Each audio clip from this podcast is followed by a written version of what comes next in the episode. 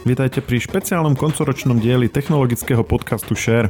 Podcast pripravujú spoločne internetové magazíny Žive.sk a Herná zóna.sk. V našom podcaste sa dozviete o všetkom aktuálnom a zaujímavom zo sveta technológií a hier. Ako rok 2021 ovplyvnila kríza polovodičov? Bol tento rok rokom kryptomien? Rozbehlo sa konečne metaverzum a vesmírny turizmus? O tom i o mnohom inom sa rozprávame v poslednej tohtoročnej časti podcastu Share s rôznymi redaktormi Žive.sk a Hernej zóny. Ja som Maroš Žovčin. My sme rozmýšľali, akú časť pripraviť na záver roka a rozhodli sme sa, že spravíme taký špeciál, v ktorom pod do ktorého pozveme všetkých redaktorov našeho webu, ktorí budú mať čas a chuť. A s Lukášom to tu trošku odmoderujeme. Lukáš, čau. Ahoj, ahoj. No, budeme to moderovať? Budeme sa o to snažiť? Uvidíme, či bude potrebné. Tak, tak je tu e, Filip Hanker, e, náš šéf-redaktor. Ahojte. Martin Hodas. Čaute. Filip Maxa. Ahojte. A potom je tu s nami Lukáš Koškar. Čauko. Čaute. Zažovali sme čím začať, tak sme chceli vyskúšať také pohliadnutie za rokom 2021 a téma je, že čo si odnášate z roku 2021 alebo čo vás ako tech redaktorov tak najviac uh, zaujalo v minulom roku. Každý môže vybrať jednu vec alebo, alebo ak máte niečo, na čom sa zhodneme, tak uvidíme, že či, či nájdeme niečo také, na ktorom sa zhodneme všetci. Máte, teba, teba asi najviac zaujal prechod na Teams, predpokladám. No, celkom určite. Prečo práve na Teams? Ono, ono tam bolo nejaké, akože Maťo si to najviac musel ono akože zabojovať. Je to, no to je taký inter, interný vtip, lebo tak Maťo najviac nadával na to, jak sme, lebo redakčne sme prechádzali na Teams ako, ako asi väčšina alebo veľká časť e, iných tímov. No ono sa to tak akože uh, veľa riešilo počas toho covidu. A povedzme, že oproti našem, našem, našemu predošlému Slacku tam bolo viacero nedostatkov. Ktoré... Ja som akurát vtedy prišiel, keď ten Slack končil. A, že, že ja som prišiel, že teraz si nainštaluj Slack a že OK. A potom, že ale musíš už Teams. A ja, že uh? že som bol taký šokovaný z toho. Čiže pre mňa je Teams už pre mňa už je Teams taký, že go to. To máš fajn, lebo si to vlastne nevedel poriadne porovnať. Lebo ten Teams to je také zle, že o tom sa ani nevtipkuje. Akože takto Slack není nejaký extra, nejaká extra dobrá apka. Ono v podstate, on je napríklad na, na Mac je to len taký ako nie veľmi kvalitný port a aj na iné platformy. Že to je tak, taká typická multiplatformná apka, len potom prejdeš na niečo, čo ti musí posielať maily o tom, že ti, posl- že ti prišla správa. Sama apka si nedôveruje, či ju dokáže odoslať. Tie maily sú perfektné. Pochopíš, že to môže byť aj horšie. Ale ako, čiže, čiže Slack bol taký, že viac, viac sa na neho mohol spolahnuť, že ti prišiel reálne to upozornenie alebo tá správa, hej? Hej, asi v skrátke by sa to tak dalo povedať, že ten Slack bol uh, celkovo spolahlivejší a mali sme to veľa lepšie zabehnuté. A keď sme potom teda to menili na, za Teams, tak uh, povedzme, že v niektorých situáciách nás to trošička nabúrávalo. Keď už hovoríme A, a teda, že sme prechádzali zo Slacku na Teams a na Microsoft služby, tak treba doplniť aj B a to je vyhliadka do roku 2022 a to pravdepodobne, že opäť budeme prechádzať a to už na Google služby, tak uvidíme, aký to bude ten prechod samotný. Tešíte sa na to? Ja akože rozmýšľam, ja, ja som ani o tej od Google nepočul, takže dúfam, že no vy zatiaľ hovoríte všetci, že to nebude nič moc, že akože mm, že neočakávate, že to bude lepšie. No a keď už teraz takto hovoríme o Teamse, že ako je zlý, tak neviem si predstaviť, že, že čo, to, čo to bude z toho Google z tej Google služby. Uvidíme, vieš, možno to bola iba taká spomienková nostalgia, že vrátime sa na Slack a bude to rovnako napred. Ale ja sa na to celkom teším, lebo už sme rok používali Teams, vieš, a ja, ja mám rád, keď akože zmením službu alebo apku alebo niečo, vieš, že to také, také nové, môžeš znovu to objavovať. Vidíš, ja, ja keď o, teraz rozmýšľam nad tým rokom 2021, ja som si o, prvý raz vlastne kúpil taký robotický vysávač a ja som to aj spomínal v Share Talks, že som mal s ním veľké problémy, že ja som ho nevedel pripojiť na mobil a všetci sa na mňa pozerali, že som, že proste netuším, že, že ak je to možné, že ho neviem prepojiť, veď to je úplne jednoduché, že tá aplikácia ťa všetko naučí. No a problém bol v tom, že, že ono mi ho nechcelo pripojať zase. A vždy, keď tí kamaráti potom prišli, že jak, že si to nevedel. A skúšali oni, že veď to nejde. A ja, že no jasné, že to nejde, veď mi to proste nereaguje vôbec, vždy mi to vyhodí nejakú chybu. Tak ja už uh, odtedy ten robotický vysávač vždy iba tak šťuknem na ňo. Úplne, že není to, není to z pohodlia gauča, musím sa síce postaviť, ale šťuknem ho a už potom pracuje on sám. Akože je to, je to fajn, neviem, či ostatní máte niekto robotický vysávač, máte s týmto nejaké skúsenosti? Ja mám taký robotický vysavač, že prvýkrát ho zapneš, ale vôbec ti nereaguje. Proste vôbec iba, iba bliká, ale proste nezapne sa. Musím ho vypnúť a znovu zapnúť. Aj som to konzultoval a zatiaľ nevieme, že príliš prečo, ale proste na druhýkrát ide, tak to nejako neriešim. Proste spálim tie 4 sekundy alebo 5 navyše a už to potom na druhýkrát nabehne a fičí celkom. To je, to je asi ten taký starý štýl, že buchneš do ňoho a ide, hej? To ako, to, to je presne ako s tým, s tým obuvníkom, nie? že od IT redaktora by niekto čakal, že to bude mať najviac vypilované a všetko presne nastavené a bude mať zmapované všetky modely a vybrať ten najlepší. A to, to Lukáš hovorí, že vlastne aj to chcel reklamovať, ale sa mu nechcelo tam ísť, ako používa proste stále.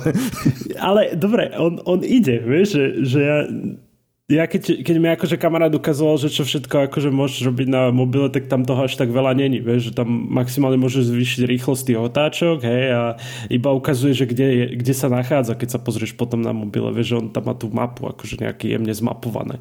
Čiže tam, tam toho veľa není, vieš, mne stačí, že upratuje, to mi stačí, vieš, že, že môžem si sadnúť za počítač pracovať, vieš, a on zatiaľ bude pracovať dookola. Samozrejme občas sa stane, že, že trošku zachrčí, ale tak uh, to potom musím bežať k nemu a zachraňovať ho.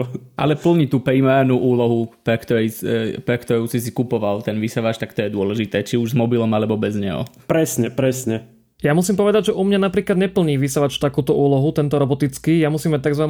detskú sílu na to, aby, aby vysával kvalitne. Že vlastne pustím ho a potom dojdú moje dve deti a proste prenášajú ho párkrát minimálne po miestnosti, lebo keby sme ho nechali robiť samého, tak proste zdevastuje koberec alebo čo si čomu je v ceste. Hej, to už sa párkrát stalo Čiže ja mám taký, takýchto prenášačov a potom naozaj, že kombinácia, že vysávač plus 1-2 je prenášači, tak je to dobre povysávané, hej. A keď som ho nechal robiť samostatne, tak proste som si našiel všelijaké vlákna divne namotané na kefách od kobercov a polozničené koberce a podobne. Čiže uh, tie lacné evidentne nezvládajú dobre svoje úlohy, aspoň teda niektoré, ale dá sa tomu takto ako dopomôcť. OK, takže čo, čo mi poradíš ako niekomu, komu e, Ježiško doniesol uh, vysávač teraz, tak na čo si mám dať pozor? no, radšej nenechať bez dozoru, hej, že my sme ho raz naozaj nechali, proste 20 minút samého sme došli a proste kuchynský koberec už z tretiny zničený, ako dávať to dole z tých kev a všelijako strihať a proste odmontovať tie kefy a ísť podľa manuálu, že čo všetko sa dá z toho odmontovať a kde všade to môže byť, ako to nebolo nič príjemné, ako fakt zlá skúsenosť, takže na toto si daj na úvod tak pozor, lebo dokážu šeličo. Neviem, že teda, aký máš ty model, ale ja mám taký, že pozeral som podľa ceny a keď tam bola nejaká dobrá zľava, tak som zobral. Akože nemení do toho nejak dávať veľa peniazí, ale, ale toto bola následne taká veľmi zlá skúsenosť. No síce je to Tesla, síce je to elektrické, ale o, tiež tá cenová kategória o, nezodpoveda menu, takže... Ale to taký oxymoron, nie? Že ako najlepšie použiť robotický vysávač, nenechať ho bez dozoru. Alebo, alebo ešte k tomu, že a nechať ho deti, aby ho prenášali. Tak akože ja som veľakrát videl také videá, kde mačky na tom doslova, že jazdili. Že to je veľká zábava. Neviem, či to funguje aj pri deťoch, že, že také menšie na tom budú jazdiť, alebo... Ako naši na to dávajú rôzne menšie predmety, s ktorými to akože jazdí, hej, ako dá sa, vysávač to prežije, ale akože neriskoval by som tam nič väčšie pre istotu, ale, ale chodia, u nás už rôzne veľa detských drobností išlo na tom vysávači dosť dlho a v pohode to vysávač prežil. Filipe, ale aj tvoje teda jasné odporúčanie by bolo také, že nenechávať ten vysávač bez dozoru a minimálne dve deti k nemu. Stačí niekedy aj jedno, mám pocit. Ja, no vieš, to, to pri tých nie, niektorých vysávačoch máš tie uh, hranice, ktoré si vieš stanoviť. Uh, tak vlastne to, to máš, hej, keď si kúpiš lacnejší výsavač, tak namiesto toho potrebuješ tie dve deti, hej, aby to oni kočírovali. No, alebo na, dáš hračky ako takú hranicu, aby sa to už neprešiel. Ale to je, uh, ako keby my, teda, my teraz ich tak akože kvázi zhadzujeme tie, tie robotické vysavače, ale to je v zásade preto, že všetci vlastne ste sa zhodli, že máte tie, tie základné modely, len ono, napríklad aj Lukáš, čo má ten Xiaomi, tak tam sú vlastne tri levely. A on má ten základný s tou základnou navigáciou, potom je vlastne ten stredný, ktorý už má aj kamery a ten najvyšší, ktorý má lidar, čiže rôzne typy senzorov. A tam už je to dosť iné, že tam už ti to vlastne ty ho zapneš a on sa akože rozhliadne a spraví ti normálne ako pôdory z izby s nábytkom a kresli ti čiaru, kade chodí. A to je akože ten zážitok potom celkom iný z toho, čiže ono je to trochu aj také, že že na jednej strane si kúpiš akože lacný, aby si to vyskúšal, ale potom môže sa ti stať, že vlastne zanevrieš na tú technológiu, lebo ten lacný bude fungovať úplne inak, ako si čakal, že by to fungovať malo. A pritom vlastne ako keby ten iný by, by vlastne tak aj mohol fungovať, len sa o tom ani nedozvieš potom. No akože ja, ja netvrdím, že, že ten najlacnejší model, že som čakal, že mi uvarí rovno večeru, vieš. Ja som, ja som si hovoril, že vyskúšam, že stačí mi, že... No proste ja som lenivý na upratovanie strašne a neznášam buď vysávať, alebo, alebo ešte aj vytierať a tento dokonca vie aj akože utrieť aj podlahu, takže fajn.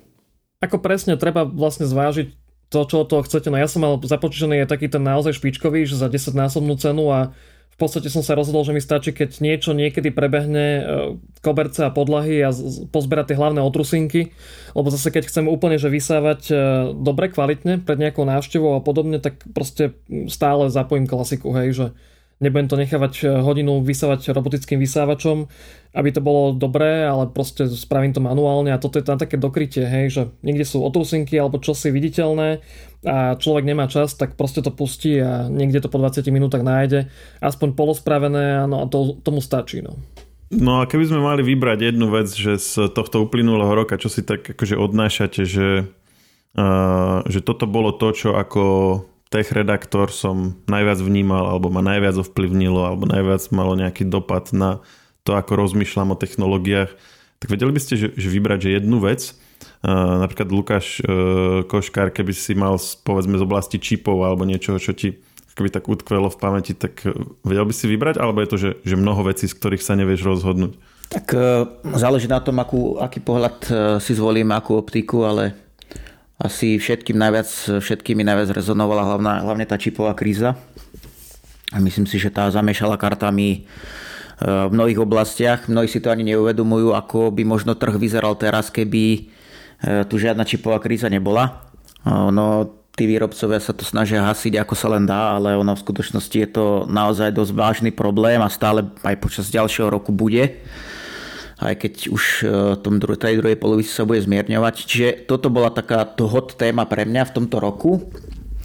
A určite, určite e, sa ju budeme snažiť pokrývať aj v budúcom. E, s tým, že ja som sa osobne teda vždy snažil e, zameriavať e, skôr na takú tú budúcnosť, respektíve tie očakávané produkty, ktoré majú prísť.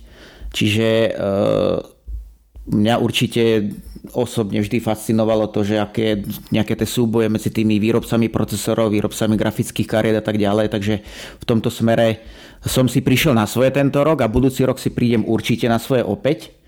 Uh, ale Celé to zatienila hlavne tá čipová kríza, ktorá tu bola a ktorá tu určite ešte v budúcom roku bude. Hej. Čiže toto je asi tak krátkosti. Ono by sa o tom dalo hovoriť do nekonečna, ale na to asi nemáme priestoru, či sa budú chcieť vyjadriť aj ostatní. A ty si to aj nejako pocitil osobne, tú čipovú krízu?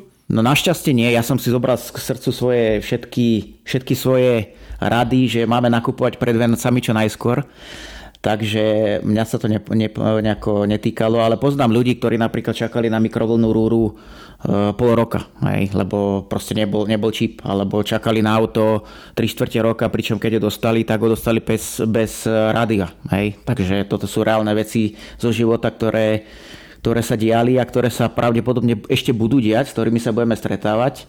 Ale ja osobne som to na sebe teda nejako nepocítil. Ale keby som, povedzme si, zriadoval vlastnú domácnosť novú, alebo by som si musel kúpovať auto, lebo napríklad e, mám známych, ktorí si takisto zháňali dlhý čas nejaké spotrebiče alebo autá a viem, že veľakrát museli vyberať z toho, čo bolo k dispozícii. Nemohli skrátka si niečo objednať, lebo v opačnom prípade by na to čakali aj rok. Toto sa stalo našim. Oni si objednali auto a malo im dojsť v júni potom že v júli, potom v auguste a dostali ho niekedy v septembri a prišlo bez bezdrotového nabíjania. Len tak, že, že proste nebolo tam. a to sa dozvedeli už, keď ho mali akože v predajni.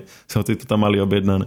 Že, no, že, že keby bolo to, tak ešte, že ani nevedia, že kedy by, kedy by to došlo, takže radšej to spravili bez neho. Toto bola jedna z vecí, ktoré sa bežne stávali a e, naozaj toto sú práve všetky tie, e, všetky tie také tie protiopatrenia tých výrobcov, ktoré museli jednoducho aplikovať, v opačnom prípade by museli zavrieť biznis úplne a nemohli by vyrába, vyrábať nič. Takže každý sa našiel po svojom. A ukázala sa na celom trhu teda tá vynaliezavosť tých ľudí, že ako sa vedia popasovať aj s takýmto veľkým problémom. Hej. Ale stále to bolo len hasenie toho toho požiaru, ktorý vznikol, ale ten, tú príčinu tu ešte nevyriešil nikto a uvidíme, ako sa to bude dariť v nasledujúcich mesiacoch až rokoch.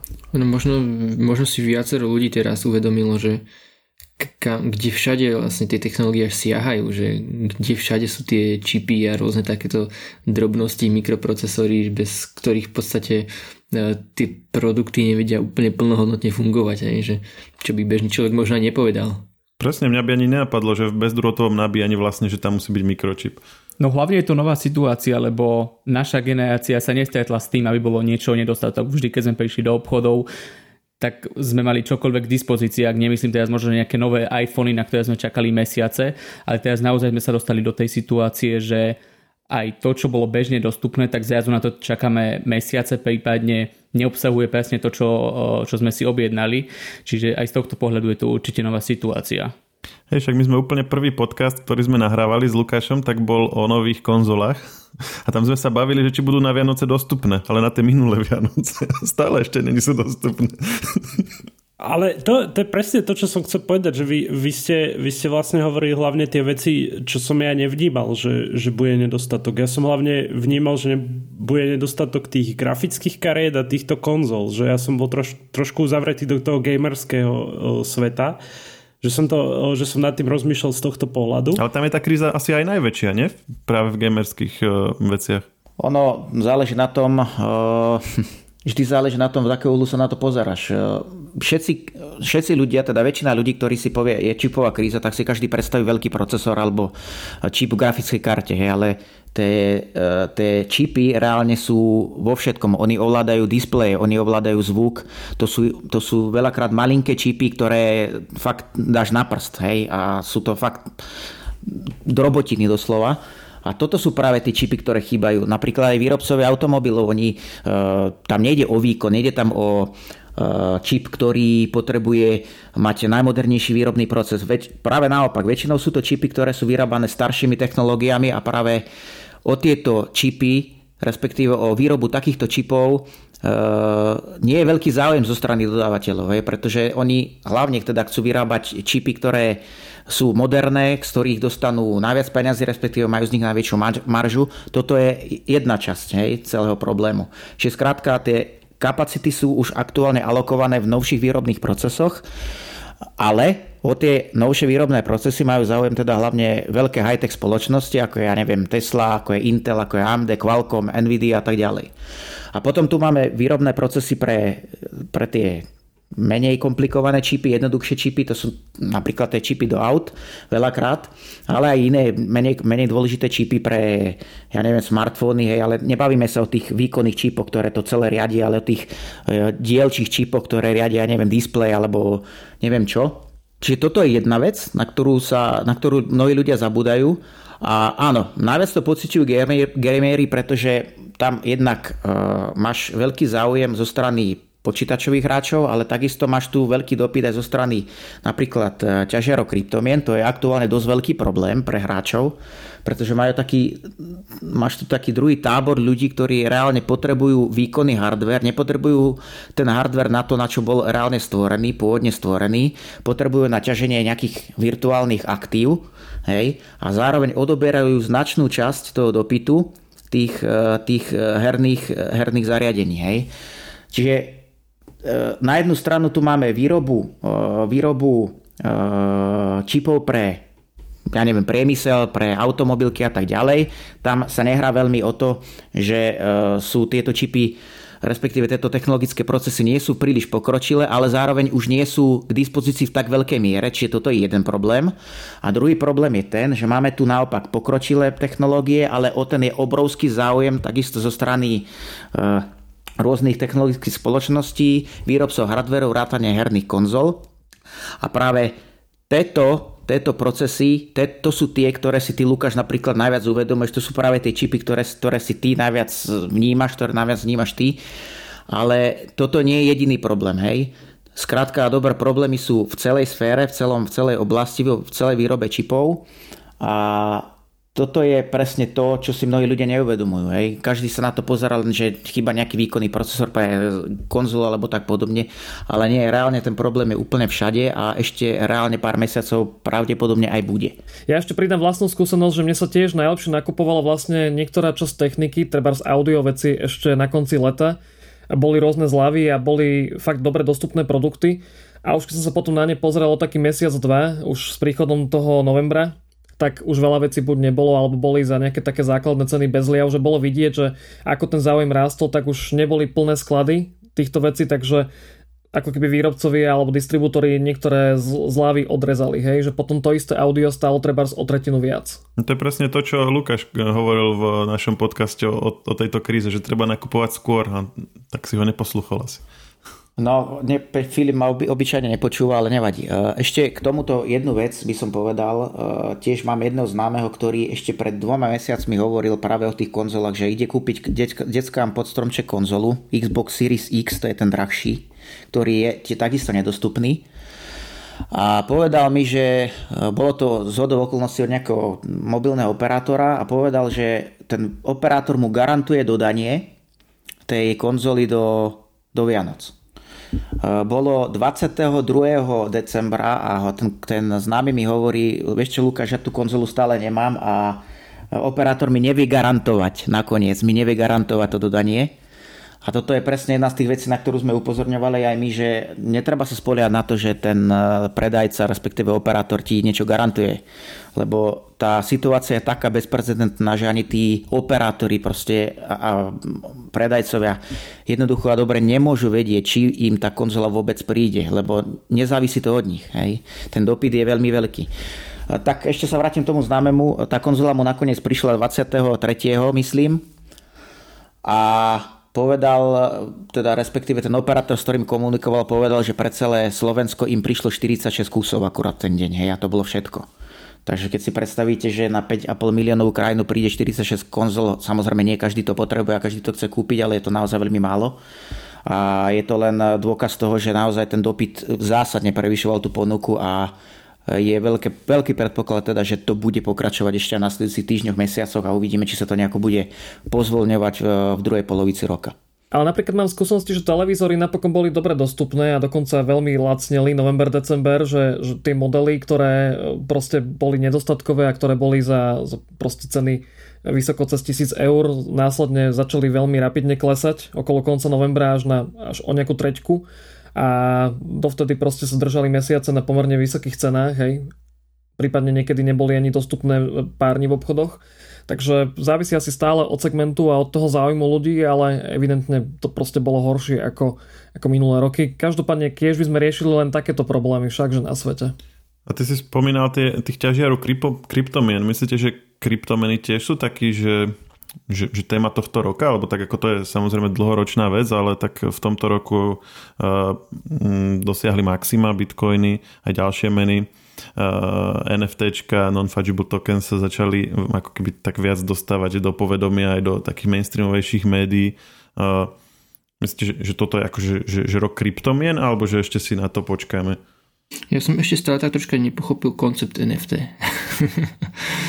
to je teraz taký buzzword, teraz je to všade, ale akože že aký je to rozdiel, akože keď si nejaké, čo nejaké umenie kúpim fyzicky a, a keď mám nejaký unikátny digitálny, ja neviem, kopiu alebo niečo na ten spôsob, akože what the hell? Ja tomu rozumiem tak, že práve že toto, toto si teraz povedal tú definíciu, že, že to není rozdiel, kdežto doteraz to bolo, lebo si nemal ako keby ako identifikovať, že ktorá z tých digitálnych kopií je tá unikátna a práve NFT to to umožňuje, že vlastne bez toho, aby si to potreboval nejakú tretiu stranu, hej, nejaký Facebook alebo Google. Prečo by som to mal potrebovať, hej? no, no lebo aby si, aby si vedel ako keby označiť nejakú digitálnu vec nejakým unikátnym kľúčom. A tak, aby tomu všetci, tak aby to všetci, ako keby všetky zúčastnené strany do, si dokázali overiť, bez toho, aby si potreboval nejakého, nejakú autoritu, ktorá povie, že toto je to. Že vlastne len tou sofistikovanosťou toho kódu v podstate. Okay, že keď po, po, povedzme, že vydám nejakú limitovanú edíciu, nejakých 50 kusov niečoho, hej, tak ja viem teraz akože spolahlivo identifikovať, že toto je tento prvý, druhý, tretí, štvrtý a tak ďalej, hej. A každý ost, ostatný, kto niečo podobné má, tak je to v podstate len kópia, hej. Akože reálne nejaký, e, nejaký pajc alebo niečo na ten spôsob, hej. Alebo Ako to? Hej, tak by to malo byť, lebo to si vlastne v digitálnom svete doteraz nemal, hej, že, že doteraz kopia bolo presne to isté ako originál. To bol vlastne taký, taká charakteristika digitálneho sveta, že si tam vlastne nemohol mať... Tá pridaná hodnota je tá, že čo? Že môže mať dobrý pocit, že, že viem, že mám originál? No to je otázka.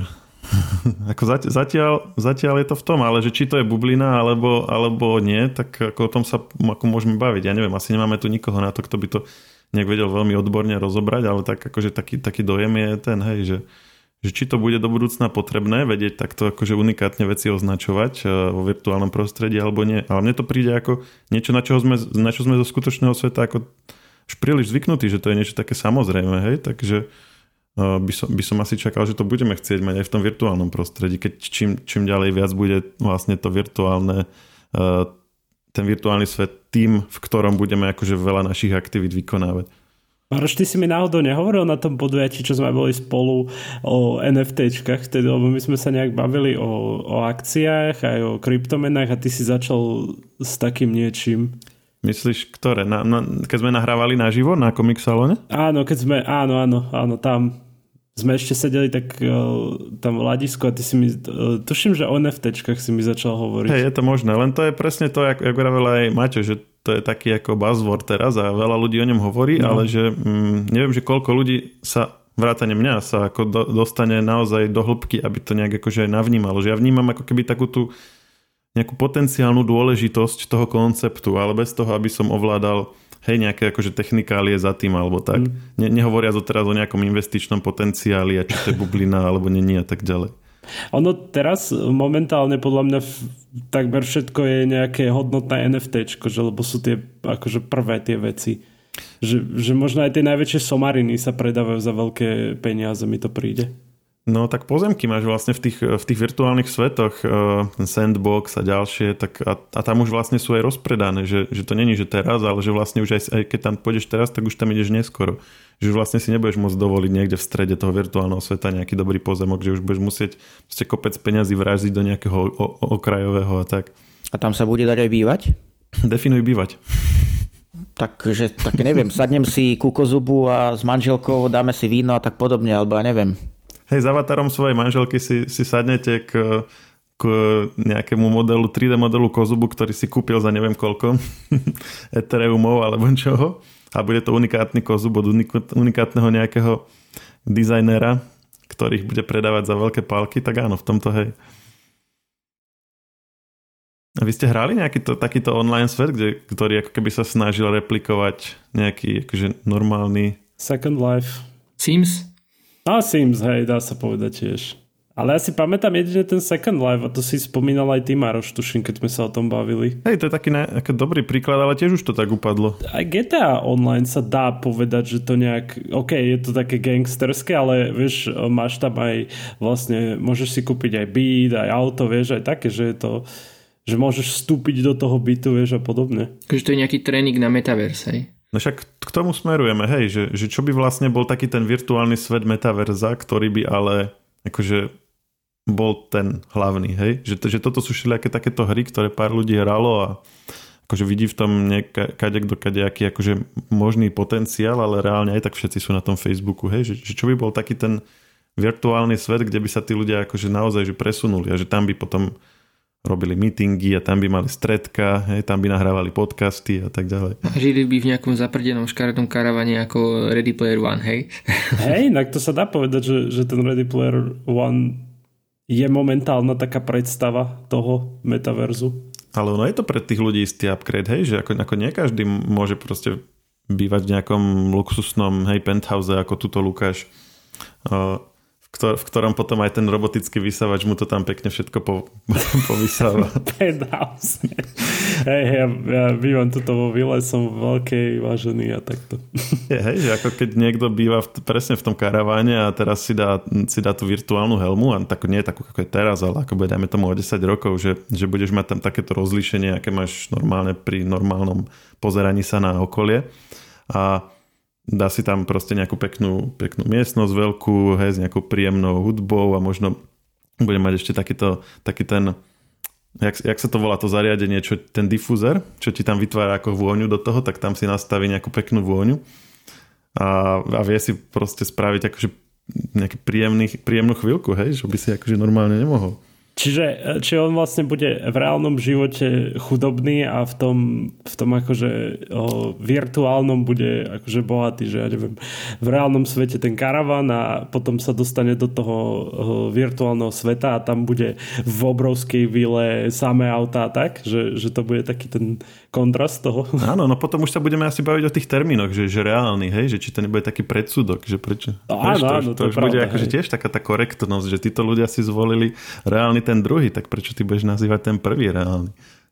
No a že, že teraz, že čo bude dôležitejšie, vieš, že, že či, či akože mať nejaké treba z majetky v, v tom virtuálnom svete alebo v tom pôvodnom, aby som nehovoril, že reálnom. Ale to už je v podstate aj teraz, nie? Veď vidíš, koľko máš ľudí, čo majú celý, celé bohatstvo v bitcoinoch napríklad. Inak toto som sa chcel spýtať, že, že ako, ako vy vnímate tie, akože hej, sú, je taký ten základný, že bitcoin, ethereum, hej, dajme tomu, a, a tie altcoiny, že ako to vnímate, že to, či to sú iba také ja, ja veľakrát o tom čítam, že to, to sú nejaké akože o, iba alternatívne, iba žijú z toho, že sú, že sú možno budúci boom, budúci bitcoin. Ono treba brať do úvahy aj to, že na aké technológie je to postavené. Ten Bitcoin tu bol, ten Bitcoin tu bol ako prvý a ten vlastne vydlaždil cestu aj tým ostatným. Ten Bitcoin má hromadu nevýhod, a tie altcoiny sa snažia tieto problémy rôzne riešiť. Hej. Takže hovorí sa často o tom, že tie altcoiny sú sofistikovanejšie a preto sa im predpovedá lepšia budúcnosť. Hej. Proste sú menej energeticky náročné, e, sú rýchlejšie povedzme, hej, sú bezpečnejšie a tak podobne. Hej. Takže furt sa to, neustále sa to vylepšuje, však aktuálne máme neviem, či cez 4000 altcoinov alebo koľko. Každý deň to pribúda a nikto aktuálne nevie, či reálne bude pri jednom z tých altcoinov zaznamenaný nejaký úspech, respektíve dokáže prekonať, zosadiť stranu ten Bitcoin, respektíve ten, to Ethereum, ktoré sa doťahuje na Bitcoin aktuálne. Čiže toto je veľmi otvorená téma, určite bude záležať na tom aj, ako sa k tomu postavia jednotlivé vlády, pretože mnohým vládam, e, pre mnohé vlády sú kryptomeny trňom v oku, napríklad Čína zaviedla veľké reštrikcie voči ním. E, o ďalších krajinách sa hovorí, hej, potom samozrejme tu máme aj krajinu, ktorá prijala Bitcoin ako svoje reálne štátne platidlo. Čiže každý, každá krajina k tomu bude pristupovať po svojom a v prvom rade sa uvidí aj toto, hej, že či tie, bit, tie jednotlivé kryptominy sa dostanú do popredia záujmu, alebo naopak ich budú teda jednotlivé vlády e, potláčať a tým pádom asi aj zaznamenajú nejaké strmé pády. Hej, takže uvidíme. To aktuálne nikto nevie. Ja osobne tiež túto tému trošku sledujem, ale čo reálne príde, aktuálne nevie nikto. Hej. Nikto pred uh, dvoma rokmi by si nepovedal, že tu budeme pandémiu a z okolností práve pandémia tým kryptomenám dosť nahrala a pomohla im k tomu, aby sa dostali tam, kde aktuálne sú. Hej. Čiže nikto nevie, čo bude. Pani, a investovali ste do kryptomien a ak áno, do ktorých a prečo? To ale musíme dať s takým veľ, veľmi silným disclaimerom, že investovanie zahrňa riziko a nikto z nás nie je žiadny investičný poradca, takže ni, nič z toho neberte ako niečo, do čo by ste mali investovať vy. Ale kľudne, akože dajte, že čo, kto. Ja sa musím priznať, že nemám... No ja poviem za seba, ja som neinvestoval, tiež nie. Ja som investoval, ale to vyslovene len pár drobných. Hej. Ja som, mňa to zaujímalo len z toho technologického hľadiska, že čo to prinesie, čo ak sa niečo stane, ale určite teda nejdem tuto niekomu hovoriť, že čo som kúpil a prečo som to kúpil a tak ďalej. Toto bolo vyslovene o tom, že o tom aktuálnom pocite, o tom, čo som si o čom naštudoval, ale že, že by som mal k tomu nejakú fundovanú odpoveď, že toto reálne je dobrá voľba, tak to určite nie. Tým, že je tých eh, altcoinov tak strašne veľa, tak eh, ako si na to išiel? Vlastne snažil si sa nejako, nejaký ten, povedzme ten technologický background pozrieť, že keď si hovoril, že niektoré tie altcoiny riešia problémy napríklad Bitcoinu, tak uh, snažil si sa nejaké, nejaké tie čier, čierne kone vlastne objaviť, že ktoré by do budúcna mohli uh, z nejakého logického dôvodu vystreliť, alebo, alebo lebo, lebo tým, že je tak veľa, tak uh, pre niekoho by to mohlo byť skôr taká ruleta, hej, že hodím pár, pár kociek do, do plena a možno niečo z toho sa raz chytí. Hej.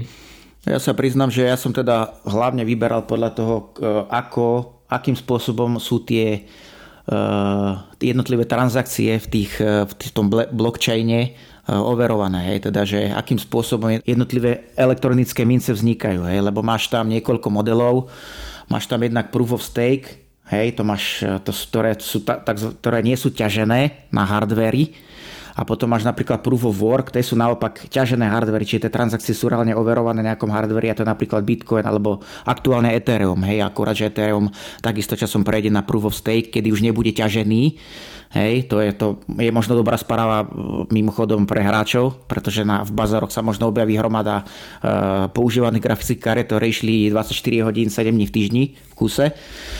Uh, čiže ja som sa hlavne zameriaval teda na tie proof of stake, ktoré teda nie sú ťažené, Hej.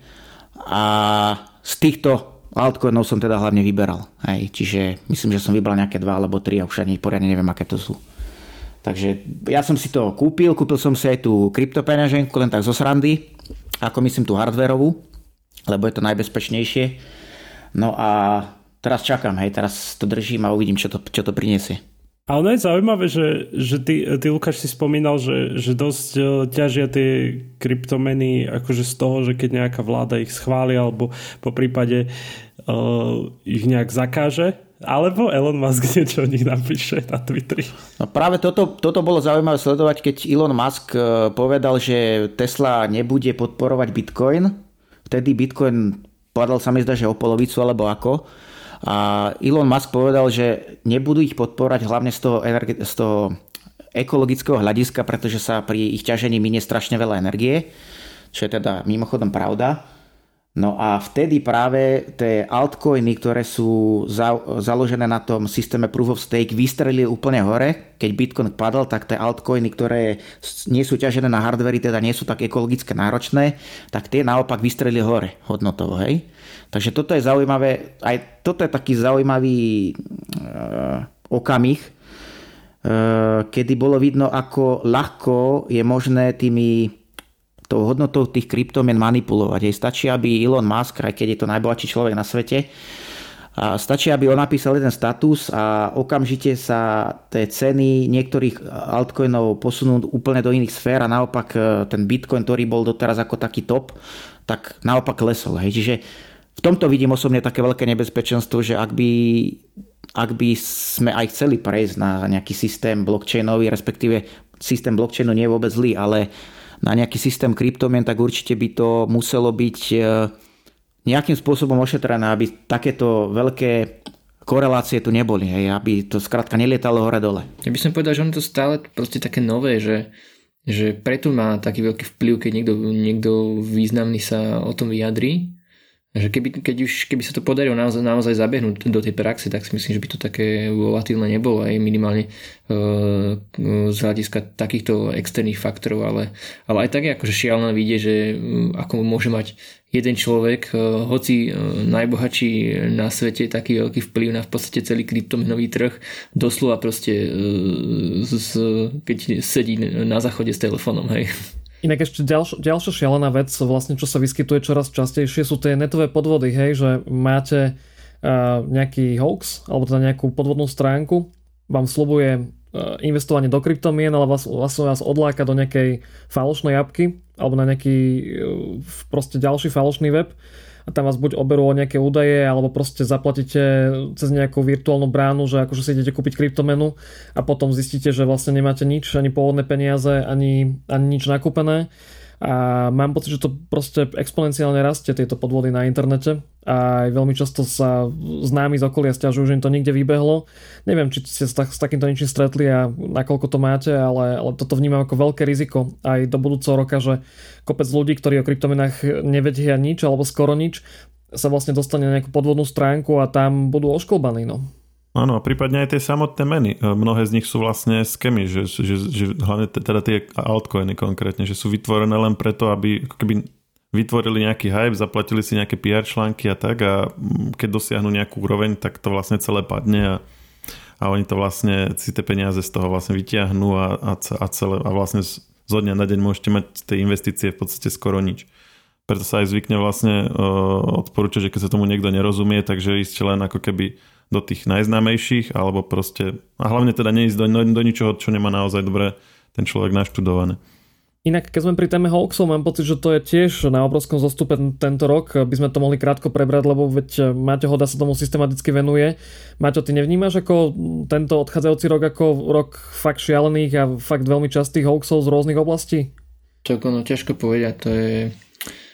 Posledné dva roky boli také, že šialené, že ťažko povedať, že ktorý bol, ktorý bol horší. A, a akože fakt som zvedavý, že čo prinesie 2022. Takže, ale ukázalo sa, to, ak sa niečo ukázalo, tak to, že hm, aký, aký veľký to je problém, rôzne dezinformácie, hoaxy a konšpirácie.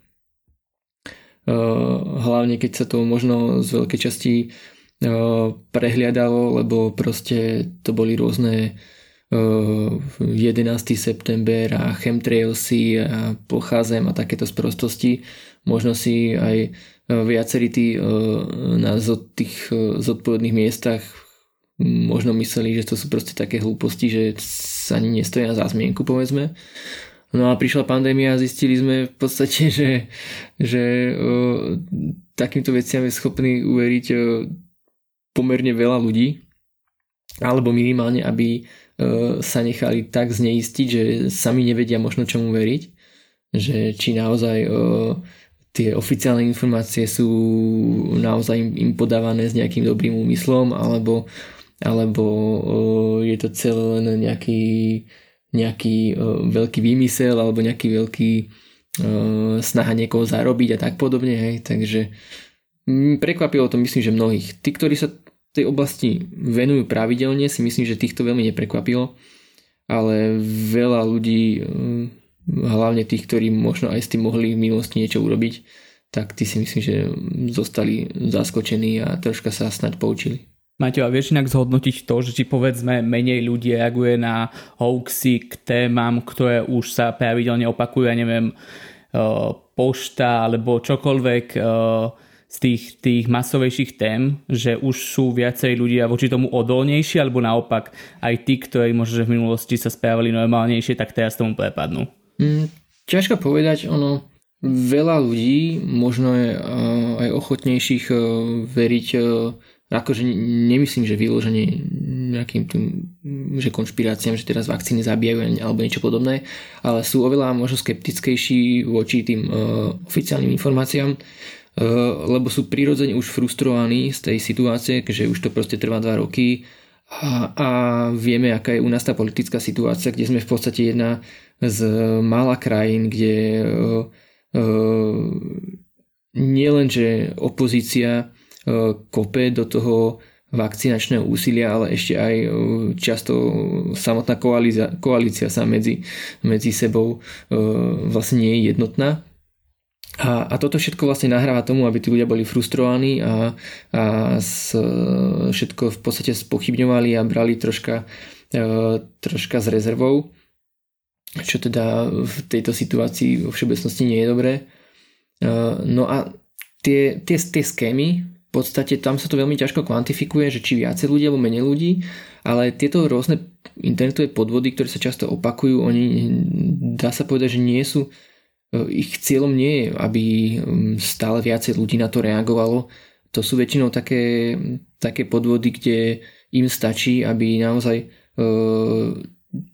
to 1% alebo 0,1% na to proste reagovalo a skočilo a tých potom okradnú povedzme o pár stoviek hej, a, a to im v podstate stačí, to im zaplatí to úsilie, ktoré do toho dajú, ktoré teda veľmi veľké niekedy nie je, lebo väčšinou z toho už v dnešnej dobe strašne opakujúce sa uh, skémy, ktoré len veľmi málo kedy prídu s niečím uh, v úvozovkách inovatívnym, aby zase nalakali viacej ľudí Takže fakt je, že proste tieto veci tu stále sú, stále sa opakujú a stále sa nájdú ľudia, ktorí na to skočia. Takže akým sa títo ľudia budú stále objavovať, že vždy bude nejaká taká obeď, ktorá na to skočí, tak to ani nebude nejakým spôsobom na ústupe. Len keď si pozrieš, že ako chodia spamy napríklad, že, ako, hej, že, že skúsi, skúsi niekedy otvoriť uh, spamový adres, uh, spamovú zložku na Gmaili napríklad, že to je, stále sa to plní, akože každý deň nové a nové. Keby pritom si myslíš, že keď to všetky tieto uh, akože vyspelé mailové programy vedia tak dobre filtrovať, tak že, že ako kto, kto vôbec ešte ten spam vidí, ale evidentne sa to oplatí, inak by to akože ne, neposielali tie roboty, ale stále to, stále to vlastne fičí, stále to je veľká vec. Tak ešte veľa ľudí používa aj rôzne alternatívne, hej, aj uh, slovenské mailové schránky a rôzne iné. Hej, ako, ako zrejme stále dosť ľudí, ktorí ne, nemajú akože takéto to základné vzdelanie, že, že, že ako naozaj na to akože klikajú a tak, lebo inak by to proste nechodilo. Tak ono ani pri takých senioroch napríklad nemôže počítať s tým, že oni ti na to reagovať nebudú, pretože oni na niečo takéto neboli zvyknutí. Hej. To je ako keby si... My sami nevieme, čo bude o 20-30 rokov, hej, čím nás budú zasobiť naše vlády, čím, eh, aké, aké formy spamu alebo hoaxov budú existovať v tej dobe. Hej. To, musíme to brať aj tak, že naši rodičia, respektíve starí rodičia vyrastali v úplne inej dobe, keď niečo takéto neexistovalo hej, a pre nich je to úplne niečo nové. A jednoducho tá spoločnosť vtedy bola nastavená trochu. Je to smutné, ale jednoducho tá spoločnosť degenerovala. Hej. Či už teda sa ideme pozerať len na, z hľadiska tých podvodov, ale aj e, neviem, možno som tak trošku, neviem, melancholický alebo nostalgický, alebo ako to povedať, ale tí ľudia kedysi neboli takí skazení, respektíve ne, ne, nezmyšľali takým spôsobom, ako uh, zmyšľa súčasná generácia, hej, lebo zlomyselne, lebo dnes, dnes veľa ľudí je nastavených na robiť zlo, respektíve závidieť, ubližovať, ale kedysi jednoducho tá staršia generácia, bolo to tu, ale nebolo to v tu až také veľkej miere, hej, a preto tá staršia generácia, keď sa teraz stretne s hoaxom, alebo so s nejakým spamom, alebo s nejakým skémom, systémom, alebo či už je to ransomware, alebo čokoľvek. Oni jednoducho na to kliknú, lebo oni nečakajú, že na nich vyskočí niečo takéto, je niečo zlé, respektíve to niekto zostrojil, alebo respektíve napísal za tým účelom, aby im poškodil. Oni na to proste kliknú, lebo si v dobrej vôli a oni nemôžu čakať, že sa niečo takéto stane. Hej. Čiže v tomto smere bude určite treba aj e, nejaká forma edukácie, či zo strany štátu, alebo nejakých e, spoločností, agentúr a tak ďalej, mimo vládok, to je jedno, edukovať aj staršie ročníky, respektíve ľudí, ktorí nemajú prístup k tým technológiám, aby sa na takéto veci dávali pozor, aby, boli obozretní. Hej. A toto mi osobne v našom štáte, a nielen v našom štáte, na celom svete veľmi chýba. Keby, keby človek vedel e, kriticky zhodnotiť e, to, čo sa na neho sype, hej, aj tie informácie. Keby si dokázal zverejniť tie, teda overiť tie zverejnené informácie, tie zdroje, tak by sa tu tie hoaxy a tie spamy a všetky tento tento škodlivý kód, respektíve články a tak ďalej nešírili. Hej, to je proste fakt. Lenže kto má čas na to, aby si overoval každý jeden zdroj? Ľudia nie sú novinári ako sme my, hej, ktorí si každý jeden zdroj musíme overiť dôkladne a predtým ešte ako niečo vypustíme von. Hej. My toto nemôžeme očakávať od ľudí, že, že toto budú robiť, ale určite e, by mali tí ľudia e, vedieť kriticky zhodnotiť to, čo im to chce povedať, ako im to chce povedať a prečo im to chce povedať. Hej. To je v podstate to, čo som chcel teraz povedať. Trošku budem nesúhlasiť, Lukáš, lebo veľa toho spamu aktuálne prichádza treba cez napadnuté konta na Facebooku, kde ti to pošle známy, čiže ty nemáš dôvod predpokladať nejaký, nejaký fraud, nejakú, nejaký, nejaký škodlivý kód alebo teda nejaké škodlivé presmerovanie. A plus ešte veľkú rolu hrá naivita. To sa stretávam práve so, so staršou generáciou, že tam vlastne nezaváži nič iné, než často nejaká naivita. Ja mám takú osobnú skúsenosť, že bol za mnou jeden sused, povedal mi, že tá vec proste nie je na telefón, takže sme sa porozprávali osobne a vysvetlil mi, že jednoducho bol kontaktovaný zahraničným človekom, ktorý potrebuje previesť veľké peniaze a mohol by mať za to nejaký zaujímavý podiel. Takže veľmi často tí ľudia eh, jednoducho ako keby sa poddajú tým slovám v tých, tých mailoch a v tých, na tých fraudových stránkach. Nemám zrovna pocit, že by to bolo iba z hľadiska nevzdelanosti, ale proste aj nejakej, nejakej naivity časti populácie, hej, ktorá jednoducho to nevie potom rozlíšiť. A tá, však tá naivita sa odvoja od toho, že tí ľudia skrátka na to nie sú zvyknutí na niečo takéto. Hej. Hlavne tie staršie ročníky skrátka sa s týmto minulosti nestretli a preto naivne naletia na takéto podvody. Hej. Takže toto bolo v podstate to, čo som chcel aj pôvodne povedať. Ale áno, máš pravdu, že veľakrát sú tie, tie útoky tak sofistikované, že ti ich posiela tvoj známy a tak podobne. Čiže naozaj je to, hýbe sa to tým nesprávnym smerom, by som povedal. A zase máš aj milión podvodov, ktoré presne, že nie sú sofistikované a vidíš ich, vieš ich fakt, že také tie stálice, ktoré vieš e, v sekunde odfiltrovať. A tam je zase možno zaujímavé povedať, že e, mnohí by si povedali, že že proste, že to je strašne amatérske z, z tej strany tých e, podvodníkov, že preboha na to nemôže nikto naletieť, čak to ani poriadne e, po slovensky nie je napísané, že sa to nedá ani čítať a tak ďalej. Ale, ale čo som čítal, tak e, viaceré tie podvody takéto sú v podstate umyselne takto stávané. Že aby ten normálny človek to nechal v spame, neriešil to, že to je, je to proste blbosť a ten podvodník si ako keby odfiltroval to maličké percento tých ľudí, ktorí na to sú ochotní skočiť, ktorí e, budú s, tým, e, s tou správou interagovať a, a u nich je potom vlastne tá šanca, že sa nakoniec na to reálne nalepia a niečo z nich potom kvapne. Tak to je zaujímavé. Dobre, ale tak mali by sme asi aj zmeniť trošku tému. Určite ľudia nechcú počúvať len negatívne správy o tom, ako je všetko zlé, ako tu máme koronu a máme tu podvody. No, Mároš, povedz nejaký vtip, ja neviem, Matrix 1, 2, 3, 4 prídu do baru, alebo ja neviem. No, no pod novým Matrixom by mohol byť aký vtip, že, že no však no, nový Matrix vlastne samo sebe vtip, nie? Tak ako uznaj, že Smith, ktorý volá pána Andersona Tom, ako, akože ja viem, že to má nejaký, ako, že, že tá tá Vačovská to mala akože nejako premyslené a má to nejaký, nejaký hlbší význam prerodu tých programov, ale mm, toto nie. To už je moc. Nie, tá aktualizácia sa nepodarila, hej, že... On sa dokonca akože, ako, bez toho, aby sme spojlovali, ale ako on aj, aj akože sa trošku že pripojí k tomu Niovi, že, že oni akože chvíľu aj spolupracujú a to už je, to už je aké absurdné, hej? že, že agent Smith za Nio na jednej strane. Ale uh, akože v podstate sme to nemali až také, až také pesimistické, lebo mali, mali sme si také negatívne uh, hodnotenia roka, že uh, čipová kríza a hoaxy, ale zase na metaverzum ja by som akože považoval za pozitívnu vec, že to môže priniesť ako veľa dobrého do budúcna a takisto v istom zmysle aj ten blockchain, hej? A keď, aj keď toto akože je veľmi také nejasné, že kam sa to bude uberať. Ale jedna taká vec, ktorá mňa akože stále sa vracia v spojitosti s týmto rokom, tak je vesmírny turizmus. To sme ešte nespomínali, ale vlastne tri veľké firmy eh, vyslali normálne, akože normálnych platiacich turistov, hej, nie už len nejaké pokusy. Eh, Virgin Galactic, Blue Origin do vesmíru a SpaceX normálne, že na obežnú dráhu, bez, bez ako, akéhokoľvek zapojenia súkro, ako vládneho sektora, hej, že, že, že traja ľudia, alebo štyria boli? Štyria, nie? No, štyria boli, tie SpaceX boli štyria. Štyria ľudia. boli, no jeden, jeden, jeden si to proste zaplatil, akože, že, že dal peniaze SpaceX, pošlite ma na obežnú drahu a išli. A to ešte nerátame Rusov, ktorí vlastne natáčali film o vesmíre teraz na Medzinárodnej vesmírnej stanici. Prišli na pár dní, natočili, odišli.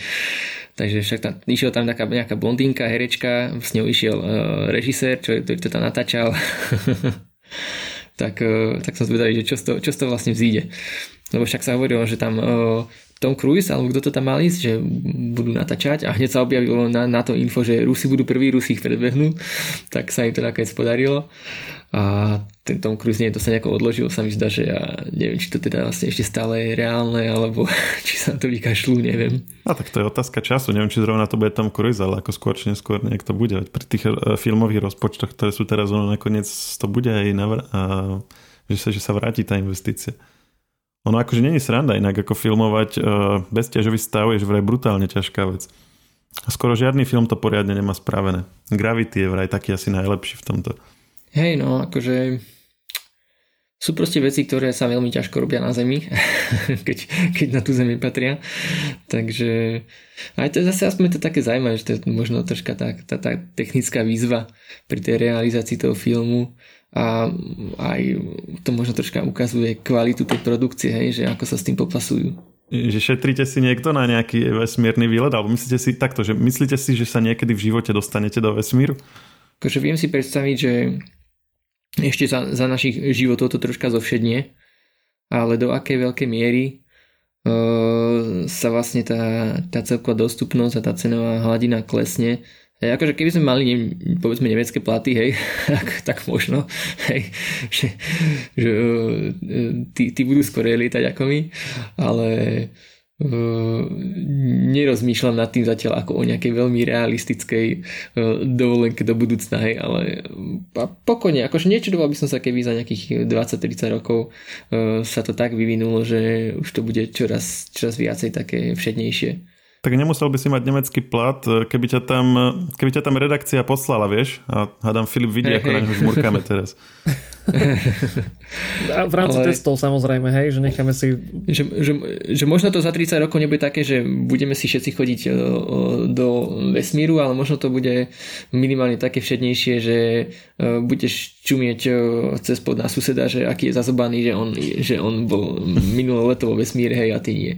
Tak Elon Musk vlastne mm, to víziu opisoval takým štýlom, že to by nebola ako cesta ako na dovolenku, hej, že v prípade toho Marsu teraz konkrétne, ale že by to bola klasická kolonizácia, ako keď chodili z toho tzv. starého sveta na, do Ameriky, že vlastne predajú majetok a, a, a za ten si kúpia nejaký akože pozemok a tú cestu do toho nového sveta. Takže ty vlastne, že on, že on tú cestu a cenu tej letenky vlastne modeluje podľa toho, že keď predáš akože dom a tak, tak budeš môcť so svojou rodinou si kúpiť letenku a ísť bývať na Mars. Hej, on tam myslím, že spomínal svojho času aj nejakých 100 tisíc dolárov, hej, že cesta tam, ale akože preskakuje to viacero krokov, hej, ktoré musia prísť medzi tým. pár, hej, no. hej, prvý, jeden z tých prvých krokov bol tento rok, to, že sa vlastne uh, spustili uh, po dlhých rokoch odkladov uh, tie prvé komerčné uh, lety do vesmíru hneď uh, viacerých spoločností. Takže to otvára tú cestičku tým prvým milionárom, ktorí si to môžu vyskúšať. Uh, už tak akože pravidelnejšie, lebo už nejaké misie boli v minulosti, hej, ale teraz už naozaj uh, cieľ je taký, aby každoročne lietalo čoraz viacej ľudí.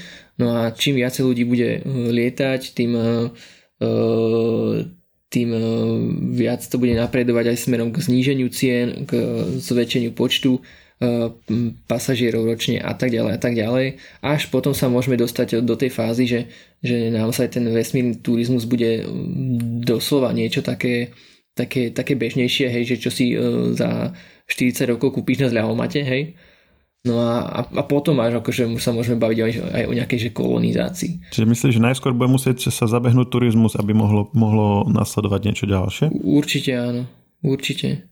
Lebo na Mars to, akože ak tam chceš niečo vybudovať, tam v prvom rade budú lietať E, profesionálni astronauti a tak ďalej, hej, tam sa budú riešiť komplikované technické e, výzvy, aby sa to vôbec tam dalo nejakým spôsobom e, rozumne osídliť, hej. Hlavne ak tam máš, ak tam máš naozaj prísť. No na, na to, do tej Ameriky nechodili, nechodili najskôr turisti, hej, že tam ako najskôr chodili práve, že kolonizátori, biznismeni, vojaci, no hej, ale, ale na, v tej Severnej Amerike uh, si tiež dýchal ten istý vzduch, svietilo tam to isté slnko, vieš,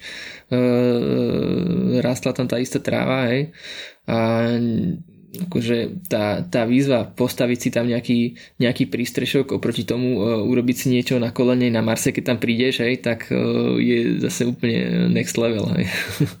Podľa mňa akože toto je len technická prekážka, není to koncepčná prekážka, vieš, že, že že to, že niekde niekto začne bývať, že podľa mňa to nezačína tým, že tam, že tam najskôr budú chodiť turisti a postupne sa tam ľudia usadia, ale že nájdu tam nejaký dôvod, väčšinou ekonomicky, že prečo tam zotrvajú a tí ďalší potom už tam budú chodiť aj na dovolenky a tak.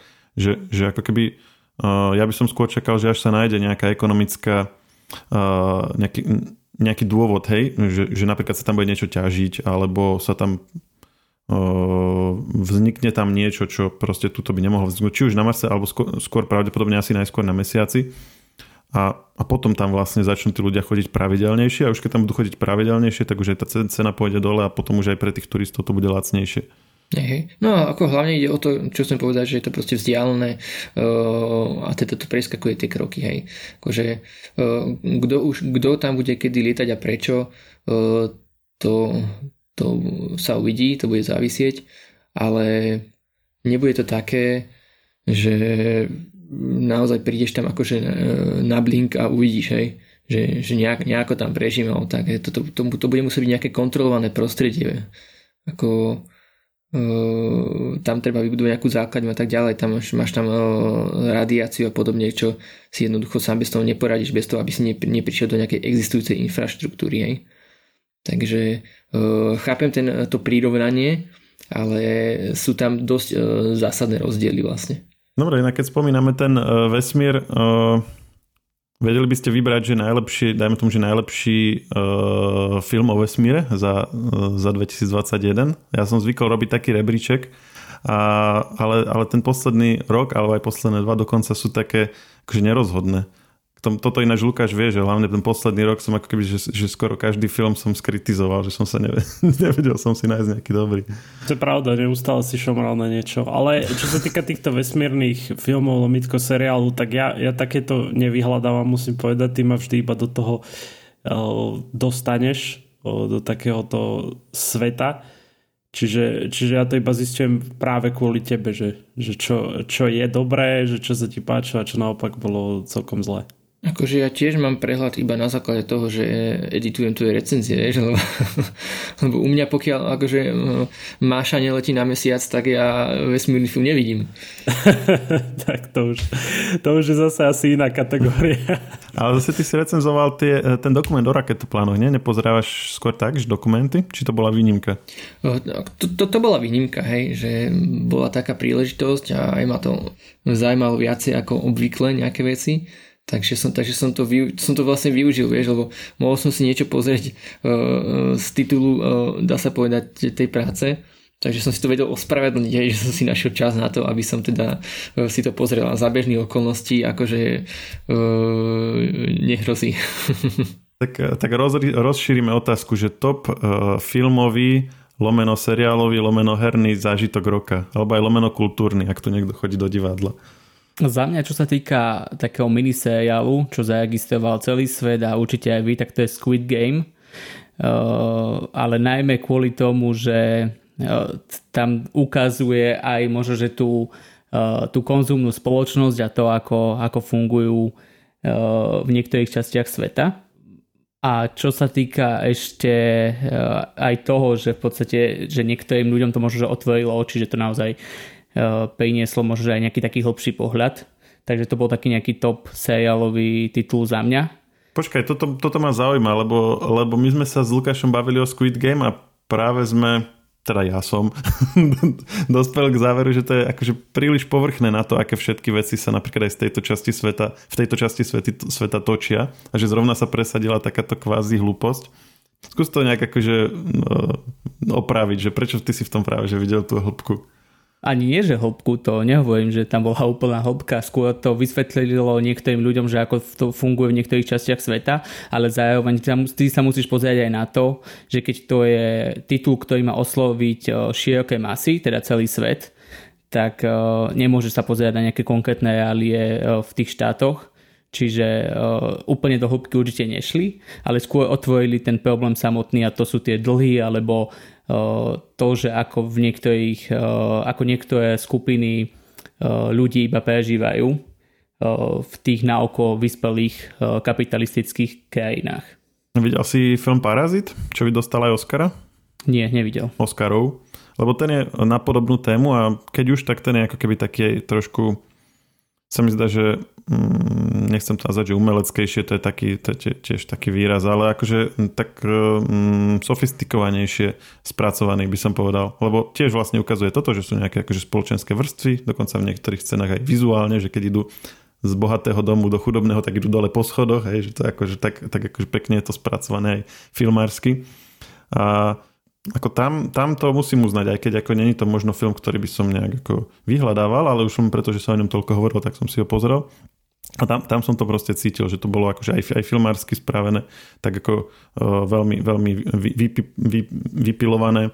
Aj uh, ten scenár, že bol taký aj zaujímavý, aj, aj prekvapivý a tak, ale akože, akože ten Squid Game, to sme sa presne bavili, že ta, takých filmov akože je veľa, že neviem, videl si napríklad uh, Escape Room, to bolo vlastne už teraz druhé, druhý, druhá časť v kine. Videl, videl. A, a nie je to v podstate to, len akože seriálová verzia?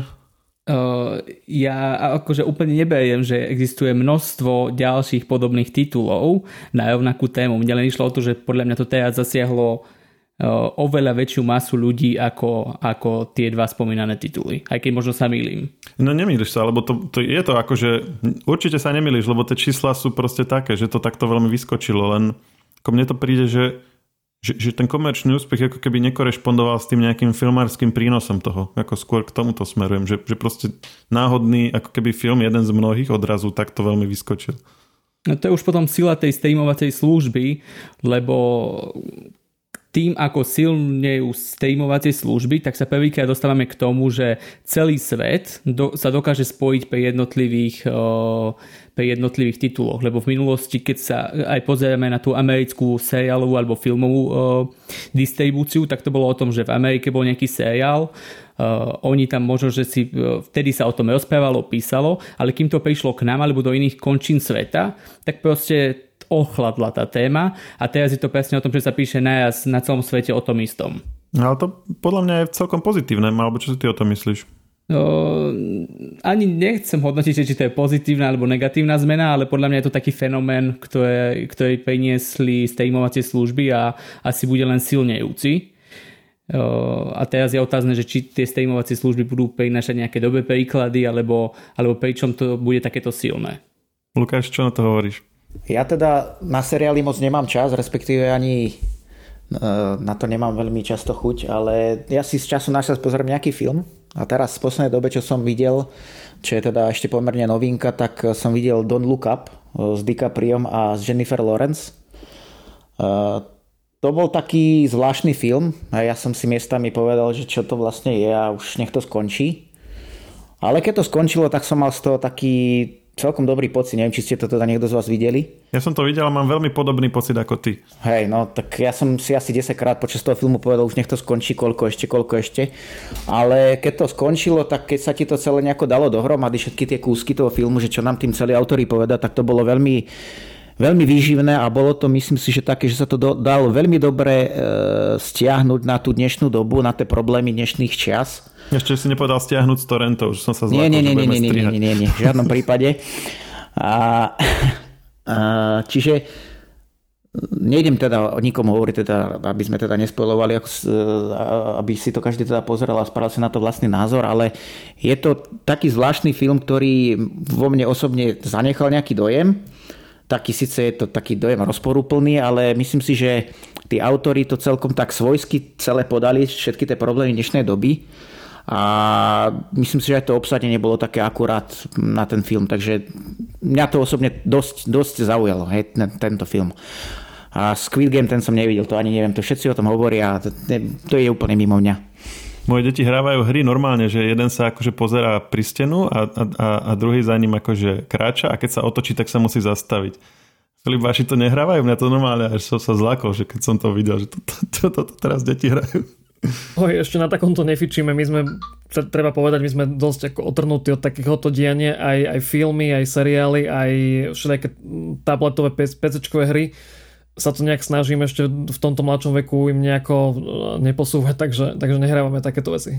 Ako oni Squid Game nevideli, samozrejme, ako ja mám malé deti, ale že, že tá hra, lebo to, tá hra je v prvej epizóde a ona sa proste normálne, že dostala medzi deti a teraz deti sa to hrávajú. Ona je to pôvodne akože akože detská korejská hra, o, o ktorej, ktorá sa dostala do filmu a teraz sa spätne dostala medzi deti, ale už mimo Korej. Ja, akože, ja, ja som to tiež nevidel a ani mi to nejako veľmi nechýba, že som to nevidel, ale ešte ma, že potom nechápem meme, memečka, nemám kontext. No viem, že, viem, že ono to nebolo pôvodne, to není hra, že vidličky, lyžičky a keď povie niekto nože alebo niečo také, tak sa vtedy otočí a všetci musia stať. Tak to funguje, nie? To je taká slovenská verzia toho celého. Áno, je to možné, to nepoznám. Ja to tak poznám, ešte, ešte z detstva. Áno, poznáš to dobre. Takto to fungovalo u nás. Dobre, tak potom je u nás obdoba, OK, tak nie, nie je to úplne, ale, ale, ale minimálne táto verzia s tým, že z toho, z toho Squid Game, tak minimálne sa to akože upravilo na ňu. Za mňa, aby som, aby som sa nejak vyjadril k tomu, k tej celej téme, tak ja by som ja by som povedal, že niečo, čo ma prekvapilo e, tento rok bol, e, bol Arkane seriál. Ak uh, Maroš, neviem, či si ho už dokúkal. Zatiaľ nie. Včera som akurát dopozeral Vyčera mimochodom. A tvoje pocity? Sice mi chýba len dve časti, ale trvalo to týždeň. A nič moc. Vrával si, že posledné dve časti budú lepšie, ale ako ja som, ja som vnímal posledné dve časti, že, že oveľa viac ako tie predchádzajúce, vieš, že asi preto som bol taký, o, že som ťa tak nabudil na to, aby si to pozrela na koniec, koniec, chápeš? No ale e, k tomu Arkaneu, aby som, aby som doplnil, vlastne to, e, to je seriál, pre tých, ktorých nepoznajú, tak je to seriál vlastne od, e, od Netflixu spolupráci s Riot Games, čo je vlastne z prostredia League of Legends, z takej MOBA hry, ktorá, ktorá je veľmi populárna hlavne v čínskom regióne. A prekvapil, ja som tomu akože nedával veľké šance, lebo väčšinou tie také herné adaptácie, či už seriálov alebo filmov sú také, že nemasné, neslané. Ale prekvapil ma veľmi a myslím, že aj celý svet prekvapil, že to bolo že, že perfektný seriál taký. Sice, sice trošku kreslenejší, ale odporúčam niekomu to určite tomu dať šancu. Je to, je to zaujímavé. Mne sa veľmi páčil Free Guy inak. Videli ste to niekto? Ja, som, ja to strašne chcem vidieť a to akože budem musieť nejak zohnať. že ak to bude na nejakej streamovacej službe alebo kde. Ja som to, na poslednú chvíľu som na to išiel, lebo som to tuším ani nemal v prehľade, len potom som si pozeral, už boli billboardy, že čo to vlastne bude a zistil som, že to je vlastne ako keby trochu o počítačových hrách, takže som na to išiel. A, a to som možno najviac vychválil tento rok v reckách, lebo v recenziách ako, lebo to, možno aj tým, že to bolo také akože nečakané prekvapenie a bolo tam kopec všelijakých odkazov na hry, na, na komiksovky napríklad, ale nie takých tých trápnych Počkej, odkazov. reckách, to, to tak familiárne hovoríš, recenziám, že reckách, to som ešte nepočul. Nepočul, ja to píšem, zvyknem to tak napísať skrátene a teraz som to už aj povedal. Reckách. To je prvý raz a to robím s tebou share talk strašne dlho. To je ako možné to. No, my, my teraz vlastne teraz rozvíjame ten jazyk, vieš, že, že kedysi sa používali takéto staré maďarské, staré nemecké výrazy, tak teraz vďaka nám sa budú postupom takéto podivnosti. Inak treba povedať, že toto je recenzia je recka, ale krátky článok je u nás blesk alebo bleskovka. Áno, áno, toto, toto inak je veľmi nebezpečné používať, že, že písal som bleskovku niekomu známemu povedať a oni, že čo si písal nejakú, lebo tak vieš, zo školy, v škole sme písali bleskovky, tak, tak ten človek je taký, že jakú bleskovku, že čo si dostal, akú známku sa ma hneď začne pýtať, čiže je to také celkom vtipné. My sme mali s Filipom uh, niekoľko tých debat na Clubhouse a po jednej z nich mi kamoš volal, ktorý ako dlhodobo žije v Nemecku a pýta sa, že to fakt na Slovensku sa používa slovo fičúra a strašne sa na tom rehotal. Ale v podstate, hej, akože to je, to je taký novotvar. Ja som sa chcel uh, Filipa Maxu spýtať, že kedy, kedy budeme mať už lacnejšie dáta na Slovensku?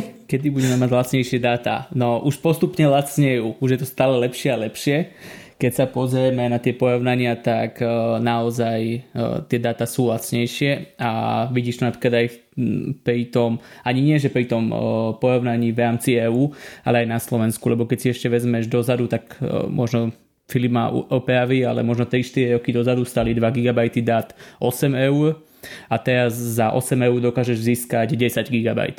Ale aj tak je to oproti zahraničiu drahšie, nie? Je to. U nás. Akože, dobre, teraz poďme sa pozrieť na to, že na podľa toho, podľa ktorých krajín to budeme porovnávať, ak sa budeme porovnávať s Talianskom a s Polskom, tak Slovensko je veľmi drahé, ale keď sa budeme porovnávať, ja neviem, so Švajčiarskom alebo s Českom, tak sme relatívne lacní. Takže povedz mi, s kým sa ideme porovnávať. Ako, nejde, nejde ti povedať konkrétny štát, ale ja chcem, chcem aby si hovoril, však tak uh, komunikuješ s tými operátormi, tak im povedz, že chala, mne však to zlacnite. No, uh, Proste úplne natvrdo. Hej. funguje to tak ako... Neviem, či to tak funguje, že či ťa budú počúvať. Tak on s nimi komunikuje, boh vie, aké lacné paušály si Filip vybavil s nimi, vieš, on, čo mi ostatní. Inak, no. Nie, nie, bohužiaľ, takto to nefunguje a akože cieľom každej firmy je zarobiť a zarobia toľko, koľko im to dovolí dovolia zákazníci. Tak toto funguje v každom svete. Keď si ten produkt nekúpite, tak operátor sa bude pozerať na to, že e, prečo ho nekupujú a ako náhle by povedzme veľa zákazníkov prechádzalo k lacným operátorom alebo na lacné programy, tak skôr či neskôr sa budú musieť prispôsobiť aj tí ďalší hráči to je úplne prirodzené, ale ja vravím, vždy ide o to, že s kým sa budeme porovnávať, ale ak sa pozrieme na tú situáciu, že či sa zlepšuje alebo zhoršuje, tak aj vplyvom štvrtého operátora alebo tých nových značiek ako je dosť, tak sa tie, tie ponuky určite zlepšujú najmä v tej datovej uh, ponuke. A dostávame teda viac dát za menej peňazí, ale uh, vo všeobecnosti áno, tá, tá situácia nie je taká dobrá, ako by mohla byť. Inak operátori priznávajú ešte jednu takú veľmi zaujímavú vec, že vlastne oni potrebujú zarobiť nejaký level peňazí z tých dát a povedzme, keby e, to bralo viacej ľudí, alebo teda viacej ľudí platilo nejaké väčšie mobilné balíky, tak potom by tá cena, e, alebo teda za tú cenu by mohli ponúkať viac dát. Hej, že musí byť nejaký level e, priemerného zárobku na mobilných dátach. Ak by sa im to darilo, tak potom môžu postupne zväčšovať objemy tých dát, lebo tak budú tie ciele finančné naplnené tak aby mali na rozvoj siete aj nejaký primeraný zisk. No a pokiaľ by sa teda Slováci chovali tak sporivo, tak uh, tam sa to práve že až tak nebude posúvať, lebo uh, jednoducho ten level potrebujú dodržať aj na investície do siete, aj na nejaké svoje vlastné finančné tieto ciele. Ja ešte trošku doplním Filipa. Presne tak ono to funguje uh, v diskusiách s operátormi nám naznačujú to, že oni by vedeli dávať za tú istú cenu viac dát, ale presne, ľudia by sa museli viac rozdatovať, aby naopak potom neprechádzali na tie nižšie balíčky. Viete, že keď teraz dostanete uh, za 5 eur povedzme 2 GB a oni by ponúkli uh, za 8 eur 7 GB, tak aby sa nestávalo to, že z tých, z tých uh, drahších balíkov, aby ľudia neprechádzali na nižšie. Takže najskôr sa musia ľudia viac rozdatovať a oni potom budú pridávať viac dát. Vlastne jediná, ktorá takto asi celkom nemusí postupovať je štvorka, lebo tam možno ma Filip opraví, ale mám pocit, že stále sa hrá na naberanie bázy zákazníkov, čiže tam aj rôzne všelijaké cenové podliezačky a znižovania cien môžu byť aj v tomto kontexte, že potrebujú proste naberať 10 tisíce nových ľudí, ale tí traja stabilní operátori to majú takto, že dokážu ponúknuť viac, ak uh, Slováci zachovajú to platenie, prípadne ho mierne navýšia, že aby mierne platili priemerne viac. A mne sa páčil ten, ten taký tak. tvoj uh, Filip Maxa uh, tvoj spôsob, ako, ako ich donútiť zlacnieť, že proste bojkotovať ich, tak teraz všetci vyťahneme z mobilu SIM karty a zničme ich a kašleme na nich. No, nemusí to byť ani t- takýto úplný bojkot, skôr prechádzať na lacnejšie služby, na lacnejšie programy, na lacnejších operátorov. A ako Keď náhod... všetkých budeš bojkotovať, tak všetci úplne pôjdu dole, takže tým si pomôžeš ešte viac, aj tie lacnejšie budú ešte lacnejšie. No ale nedomotali sme to trochu, lebo ty si hovoril, že práve, že keď sa viac ľudia rozdátujú, že budú mať tie drahšie paušaly, tak vtedy budú môcť tí operátori viacej dávať. A teraz hovorí, že, že nie, že keby všetci prešli na tie lacnejšie. Počkaj, to sú tam také dve línie. Takže jedna línia je tá, že keď ľudia majú povedzme 30 eurový program a taký istý alebo lepší program nájdú u niekoho iného za 20 a keby prešli a robili to masívnejšie, tak ten pôvodný operátor sa musí pozrieť na to, že prečo to robia a musel by za to, na to nejako zareagovať. To je prvá línia. A druhá je, že keď už máš nejakého poskytovateľa, tak ten poskytovateľ hovorí, že my jednoducho nemôžeme dať príliš veľa dát za pomerne nízku cenu, lebo by sa stalo to, že ľudia by prešli na tie lacnejšie balíčky a oni by na tom strácali. Čiže Uh, ako vravím, dve linie. Jedna, že buď ísť na lacnejší program, alebo míňať viac dát, ale to by museli byť všetci a vtedy dokážu dať za tú podobnú alebo o niečo menej uh, vyššiu cenu o mnoho viac dát. Asi tam je rozdiel, že či prechádzaš k inému operátorovi alebo nie. Že keď prechádzaš k inému, tak na, na výhodnejší program a keď si v rámci toho istého, tak aby, aby si akože neprechádzal nižšie, hej, aby si tam mal akože čo, čo najviac, aby sa to tomu operátorovi oplatilo. Aby si ostal na tom istom, ale fakt to, by, to, je, to, to neovplyvníš ako sám zákazník. To musí byť veľa ľudí. No ideálne pre nás ako pre zákazníkov, takých tých pokročilých, sofistikovanejších je, aby väčšina ľudí proste platila konštantne pomerne vysoké sumy, hej, za trošku dát. A potom uh, sme my ako treba portál alebo naši fakt skúsení čitatelia, ktorí dokážeme cez nejaké kombinácie akcií a nejakých dočasných ponúk alebo dočasnej kombinácie ponúk proste vyťažiť veľa, hej, že, že keď gro, gro národa platí pomerne drahé paušály, tak potom nejaká malá časť vie, kedy má zobrať, za čo má zobrať a čo si presne skombinovať alebo aký skrytý bonus proste využiť alebo, alebo aj neskrytý bonus, ale proste novým spôsobom, hej, treba, že si dobie kredit na, s dvojnásobkom e, týchto dobitých peňazí v čase, keď to je proste možné a potom to čerpa nejaký celý rok.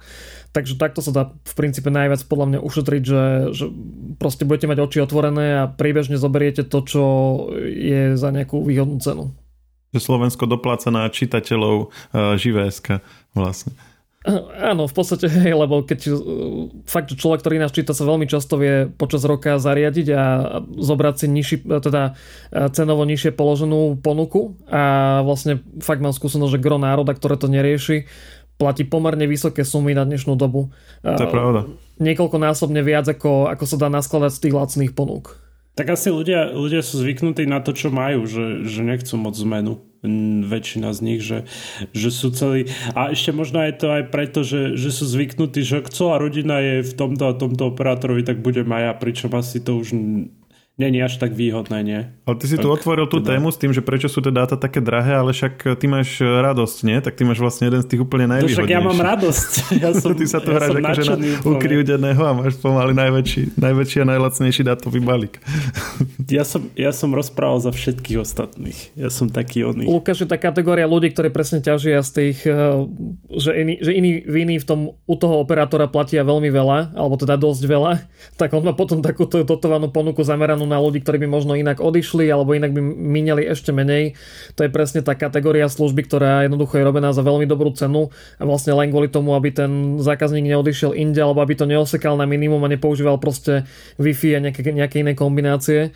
Takže akože, že rozumne, hej, lebo tak e, niekoľko, niekoľko ponúk je presne takto robených a treba si ich presne zobrať a nie ťahať roky s nejakým paušalom, kde vám potom dajú nejakú 20 navyše na telefón a, a sa s tým proste netreba uspokojiť. Ja už som vlastne tiež ako okolie naučil, že nemusí brať e, ponuku v každom čase akúkoľvek, ale že si má proste pýtať odkedy začali ľudia v mojom okolí pýtať, tak väčšinou fakt platia polovicu alebo ešte menej peňazí. No však to. Ale hlavne akože poznám, poznám veľa ľudí, ktorí platia neskutočné sumy za, za paušály. A ja, akože doteraz sú ľudia, čo majú že 40 50 a tak.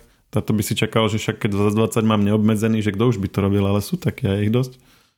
Ja som tiež ten prípad ako Lukáš, že, alebo ako ste spomínali, že som vlastne v, v reakcii na ten Luk, uh, Filipov článok o tom, že kde sa dá koľko ušetriť, som tiež vlastne menil program, že som v štvorke išiel o jeden nižšie. Čiže čo je vlastne presne to, čo podľa, podľa teba odrádza potom operátorov, aby znižovali ceny. A tu to máme, vidíš.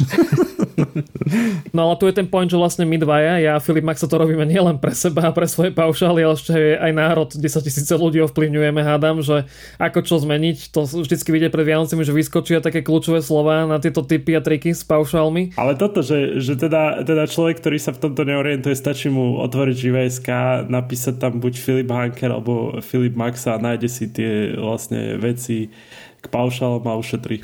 No dobre, opustíme asi tému týchto lacných paušálov, už to asi nedoriešime, treba proste sledovať pravidelne, čo sa na trhu vyskytne, aká podpultovka, alebo aký skrytý bonus. Ideme telky? Kupovali ste niekto telku v poslednej dobe? Ako vieš, musel som. Odišla mi moja 8-ročná Smart TV, ktorá sa už držala v poslednej dobe len, len asi na dobré slovo, lebo tam mala milión takých rôznych malých pásikov, takých obrazových artefaktov. A keď to jedného dňa zmizlo, tak som vedel, že asi bude zle, že už sa nejaký kondenzátor alebo niečo vnútri proste blíži životnosťou ku koncu, no tak stalo sa, takže som narýchlo kupoval v decembri. Zmizlo znamená, že zmizli tie pasiky, alebo že zmizol úplne obraz? Zmizol úplne obraz, zmizla možnosť tú telku zapnúť a proste ostalo to iba blikať. Takže vlastne z večera do rána som kupoval Smart TV. Uh, nie prvé, čo by bolo v ponuke, ale proste už som pár mesiacov videl, že to bude zlé, tak som si vyberal z trhu. A musím povedať, že veľmi som zaspal posledné roky na tomto poli, že teraz mám čo dobiehať, aj všetky tie apky, aj možnosti že tým, že vlastne moja predošla Smart TV bola taká smart, že iba na YouTube a na pár vecí a toto má širokú podporu všetkého, to je ten Tizen, ten systém, tak si veľmi užívam poslední dní po Vianociach, my sme to na, na štedrine nahodili, a odtedy vlastne pridávam apky, pozerám veci z archívov, e, pozerám veci na, na platenom streamingu, čo som doteraz robil cez všelijaké chromecasty a zrkadlenie obrazovky a podobne, čiže ako by som sa prehúpol povedzme za tie 4 alebo za 5 dní do z nejakého technologického práveku do tohto roka, hej, že úplne som poskočil v tom, v tej kvalite toho používania, lebo to sa mi väčšinou večer nechcelo štelovať, čili aké to zrkadlenie obrazu tak som vždycky skončil s tým, čo práve dávali a to naozaj nie je ideálne, treba si vyberať. Ale keď si vyberá šéf-redaktor najčítanejšieho slovenského magazínu novú telku, na čo všetko sa pozerá? No a povedz aj nejaké parametre, že čo si nakoniec, že, že čo, čo boli kritériá a čo si nakoniec vybral. Tak mne popravde nezáležalo až tak na takom tom super obraze, nebol som na to ani zvyknutý a hral som trošku aj viac na cenu. Skôr som pozeral napríklad podporu operačnými systémami, hej, aby to malo systém, ktorý má dosť veľa apiek doinštalovateľných, aj proste hardware, ktorý, ktorý to dokáže podporovať.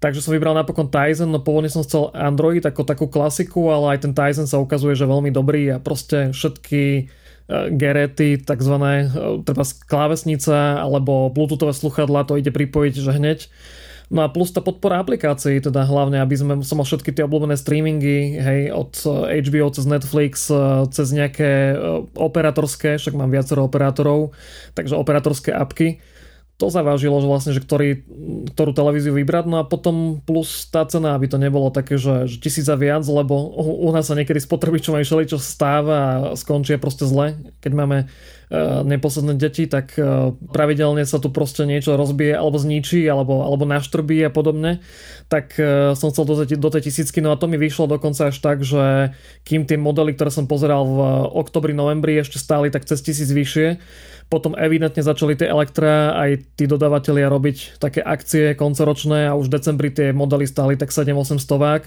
Takže keď som skombinoval nejaké také rôzne výhody, tak to vyšlo niečo na, na 700. Takže u mňa toto tá cena a tie, tie apky a tá, tá, tá podpora, tá rozšíriteľnosť. Čiže je to klasická ledková, hej, není to OLED alebo niečo také? Je to QLED, čiže v podstate, hej, skôr klasická okay. ledková ako čokoľvek iné, ale, ale ako ten obraz je veľmi dobrý, musím uznať, že... Čiže už dnes... má si aj test tmavovacie zóny a mm, tieto veci, že není to že, že, že tá čierna je ako keby tam kvalitnejšia asi ako v tých eh, klasických ledkových. Je dosť kvalitné, ale ako ja by som nespoznal veľmi popravde rozdiel, lebo fakt som sa zastavil pri roku 2013-14, hej, naposledy s tými smartelkami, takže u mňa je akýkoľvek prechod na čokoľvek novšie vlastne fakt, že priepastné, tak e, asi by som úplne nespoznal. Na toto je lepší u nás Philip Maxa, ktorý to má v oku a ktorý vyžaduje vyslovene OLED TV. Uh, ja by som rád povedal, že OLED by som si rád kúpil, keď si budem kúpovať novú telku, aktuálne nemám.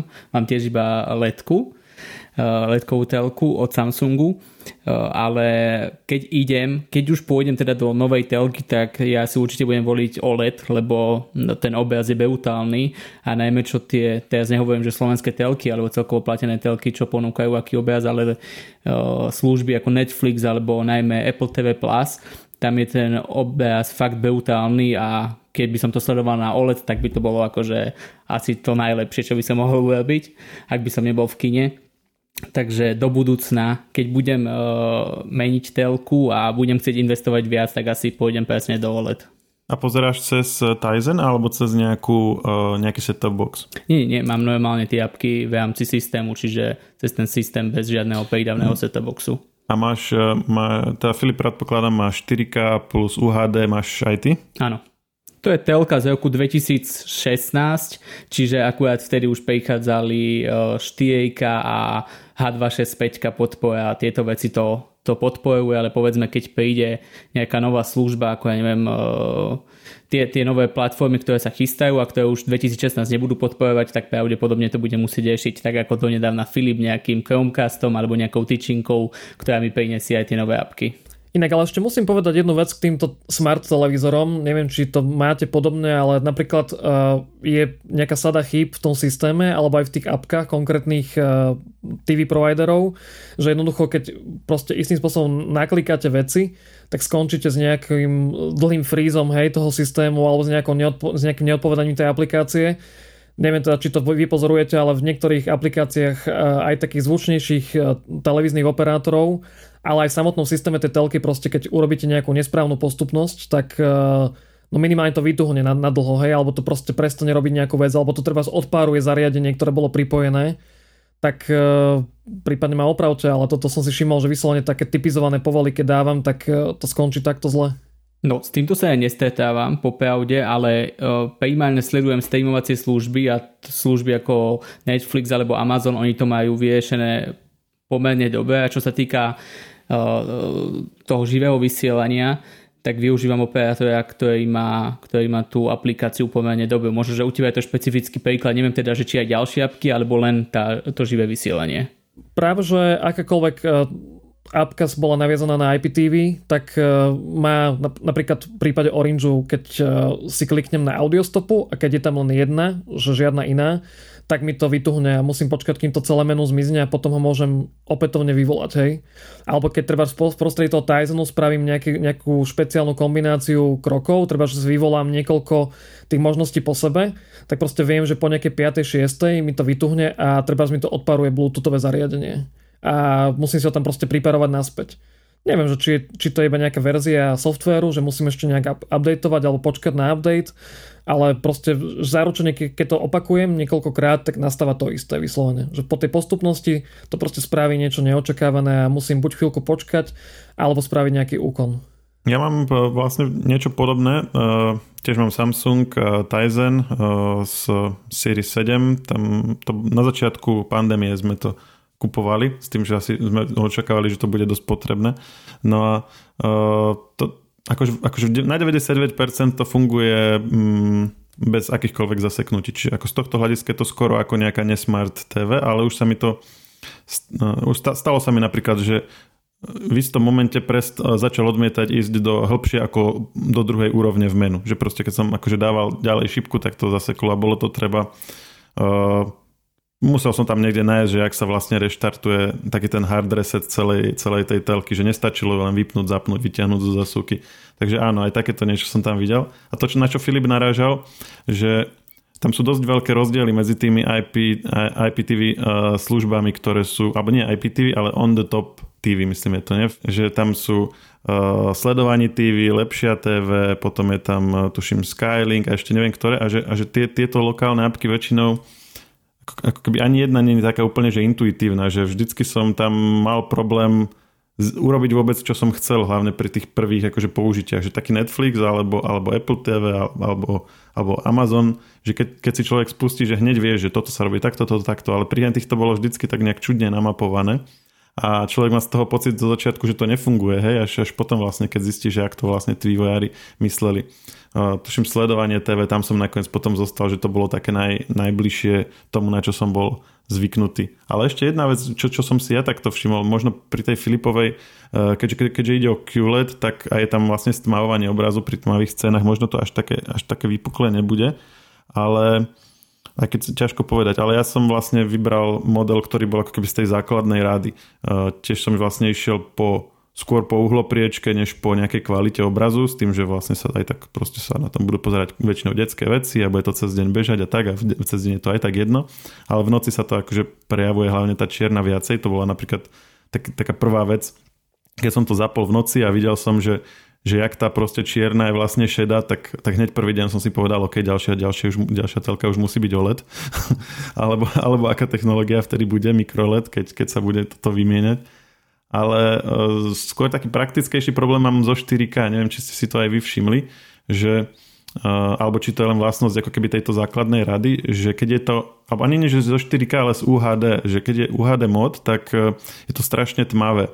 Že, a, a čo, som, čo som okolo toho vyhľadával, tak bola tam aj softverová nejaká chyba, tá už sa aktualizáciou opravila, ale stále je to ako keby mm, trochu vlastnosť toho, že ako ten Samsung prepočítava to spektrum farieb, UHD vlastne ako keby širšie spektrum farieb než klasický formát a on ho musí vlastne prepočítať do toho spektra farieb, ktoré tá telka dokáže zobraziť, lebo reálne UHD podstate tá telka musí mať strašne veľkú svietivosť, aby to naozaj dokázala, dokázala zobraziť, čiže väčšina len akože formálne ho podporuje, ale reálne sa to prepočíta potom na nejaké nižšie spektrum, ktoré ten fyzický panel vie akože ukázať. A v prípade Samsungu sa to prepočíta tak, že vlastne aby dokázal tie najjasnejšie mm, časti toho UHD profilu ukázať, tak všetko ostatné je tmavšie. A, a, a vychádza mi to tak, že vlastne na, na, na maximálnom jase to viem pozerať akurát v noci. Že, že, že či ste niečo takéto aj vy si všimli, že, že vlastne keď to chcem pozerať cez deň a mať to akože tak jasné, ako by som si predstavoval, tak potom radšej to musím mať len v klasickom ako ne UHD móde. No ja sa väčšinou k telke dostanem až večer, a čo sa týka tohto, tak skôr to vnímam titul od titulu a služba od služby, lebo uh, nie je všade 4 uh, rovnaké, ale veľmi uh, závisí od toho, že aký je tam dátový tok, ako je to natočené napríklad. Uh, všetci si spomíname asi na Game of Thrones, ktorý sme nemali možnosť sledovať uh, v 4 ale tam všetky tie scény boli príliš tmavé a akúkoľvek telku si mal, tak proste to bolo uh, nevidel si takmer nič, iba si počul, že sa tam rozprávajú a neviem, či si, to či si na to spomínate. No však ale... hlavná bitka pro, proti proti tým, čo prišli zo severu, nie? Však na ktorú ano. sa čakalo ce- všetky série a celá bola no. v noci a nič tam nebolo vidieť. Presne tak. Čiže skôr to vnímam ani nie, že podľa, tej, podľa toho samotného televízora, ale podľa skôr toho titulu. Neviem teda, Majo, či to vnímaš vždy tak, že to je príliš tmavé, ale Ako ja to vidím na... Uh, zatiaľ som porovnával Apple TV Plus a, uh, a Netflix, len na týchto dvoch som mal ako keby... Teraz neviem, či aj na Amazone áno alebo nie. Na týchto dvoch som určite mal akože v UHD, 4K UHD seriály obidva boli tmavé. Skôr, ja by som možno... Je možné, že to inak zobrazí nejaký set-top box, než priamo e, vlastne operačný systém toho televízoru, ale to som ešte neskúšal. Tak vyskúšaš a povieš nám o rok pri špeciálnom dieli. Alebo možno máme nejakú tému na január, Maroš nám vyrobil, lebo toto asi neuzavrieme dnes na v podcaste, ale môžeme to poslať na ďalšie skúmanie našim hardwareovým kolegom. No, dobre, môžeme. Ako nie, niečo o tom je už napísané, niečo som o tom akože načítal, ale je to také otvorené. Hej. A, a, ale áno, videl som aj porovnania, že na rôznych set boxoch, že trošku sa to líšilo. Ale minimálne taký ako keby základný, základná poučka, že keď chcete, keď si kupujete UHD telku s úmyslom pozerať na nej UHD obsah, tak e, keby nestačí sa riadiť tým, že to formálne podporuje, ale určite sa treba zamerať na to, že pozrieť si nejaké testy, že čo ten panel fyzicky dokáže akože zobraziť. A dos, dospiete k tomu, že vlastne naozaj ten UHD profil tak, jak má byť zobrazený, že, že, že to sú, že preto vlastne sú tie mnohotisícové telky, že, že nie je to len tak pre, pre, pre ich pekný dizajn, ale že, že, to, že to zvládajú tak, ako to treba zvládať a nie tak, ako, a tak, aby sa to proste spustilo. Inak, čo som ešte čítal, niekedy je problém pri tých konkrétnych modeloch, že máte treba konkrétne označenie modelu, ale sú tam rôzne panely s rôznou kvalitou, hej? Čiže no. na jednej strane si pozrite recenziu, ale možno ten váš kus je proste z nejakej inej továrne, alebo vtedy došli dané konkrétne panely, tak použili iné. Stáva sa to ľuďom, že proste čakajú nejaký brutálny kvalitný panel v nejakom modeli a proste nájdu iný. Nehovorím, že výrazne horší, ale proste s inými vlastnosťami než čakali, treba aj s tou čiernou typicky. S tým inak súvisí aj téma kalibrovania displejov. Vy ste sa tomu nejako venovali? Práve, že vôbec. Že, že dosiahnuť ako keby, ako keby nastavenie všetkých tých parametrov obrazu tak, aby bol akože aby to, aby to ukázalo optimálne, aby to zobrazilo tak, ako to ten vlastne tvorca toho obsahu chcel, aby ste to videli. No tak ja som sa s tým hral iba po pravde asi v úvode, keď som tú telku kupoval a snažil sa dosiahnuť čo najlepší obraz, ale odtedy som sa tomu nejako extrémne venoval. A snažil sa dosiahnuť akože podľa čoho? Že čo bola tá referencia? Mm, moje oko. Čo sa mi najviac páčilo. Hej, lebo ty nevieš napríklad, že, že či to má byť viac do modra, alebo viac do žlta, alebo že, že, že jak, jak je vlastne ten originál myslený. Mm-hmm. Že to je... Mm, Dôveroval som čisto môj, mojim očiam a e, zdá sa, že ma úplne tak sa napríklad nesklamali. zdalo najskôr, že mám, že mám všetko ako keby, lebo takto, že e, sú, e, ako keby základná možnosť je, že si kúpiš tú kalibračnú sondu, hej, alebo si to niekde dáš nakalibrovať, lenže keď si dáš niekde nakalibrovať, tak to kalibrujú, ne, nekalibrujú v tvojom byte a tvoj byt alebo dom má iné svetelné podmienky, čiže najlepšie, aby si to robil doma. No a to nikto nerobí, samozrejme. Takže druhá možnosť je nájsť si niekde na nete nejaký návod, ktorí, kde, kde majú tú kalibračnú sondu a nakalibrujú si ich telku a ty sa vlastne inšpiruješ tým ich návodom, len samozrejme tie opäť majú iné podmienky, takže vieš sa tým ako keby len tak nejak referenčne riadiť a doladiť to už musíš sám. A sú také potom také, také, také obrázce kalibračné, ktoré si, sú na všelijaké apky a nič povedia, že toto máš vidieť teraz a potom už to nemáš vidieť a tak a, a vieš to podľa toho doľaďovať. Takže to, to je také, takých domácich podmienkach, ale nikdy to nie je úplne ideálne. A mne sa, ja som si napríklad takto to nastavil a tiež sa mi to zdalo ako trošku, že, že to je trošku do žlta, ale keď som si to kontroloval akože aj podľa iných webov, kde si nastavovali tú istú telku, tak vlastne som zistil, že to tak má byť. A niektoré tie filmy vlastne, že sú tak myslené. Takže ako, pre, preto hovorím, že to není vždycky úplne také ako keby intuitívne. Tak možno máme dobrú tému aj na tie ďalšie mesiace, pohrať sa s takýmito či už nastaveniami alebo trikmi, ako mať lepší obraz. Už sme boli z režie upozornení, že sme veľmi dlhí, hej, odľahčene povedané, tak by sme asi mohli pomaly ukončiť tohto ročný podcast niečím, nejakým slovom na záver. No, dobre. No, tak uh, ja myslím, že asi sme povedali všetko. Nemusíme podľa mňa už to nejak uzatvárať. Tie, tých hlavných tém sme sa dotkli všetkých a ktorých nie, tak určite sa ich, im povenujeme podľa postupne aj počas ďalšieho roka. Fil, uh, Lukáš, Ty máš ešte niečo? Uh, vieš ja už nemám nič také. Ja som hlavne uh, počas tejto debaty uh, televíznej bol tak tichšie, lebo ja vôbec sa nevyznám do toho a aspoň ste ma nejak nabrifovali jemne uh, tým, čiže budem vedieť, že čo robiť a takto. Že, že na čo si dávať pozor uh, pri, pri kúpe nového televízora. Díky moc. Tak to bude na, na všetko a tým pádom aj na, na tento rok všetko. Želáme posluchačom všetko dobré do nového roku. A a teda ja, ja osobne vám. A vidíme sa zase a počujeme niekedy na budúce. Ďakujeme za priazeň. Ahojte. Tak díky moc. Technologický podcast Share nájdete vo všetkých podcastových aplikáciách, vrátane Apple Podcast, Google Podcast či Spotify. Nové časti sa objavujú tiež v podcastovom kanáli aktuality.sk. Ak nám chcete niečo odkázať, doplniť nás, alebo sme povedali niečo zle a chcete nás opraviť, môžete nám napísať na podcasty zavinač žive.sk. Ešte raz, podcasty zavinač žive.sk.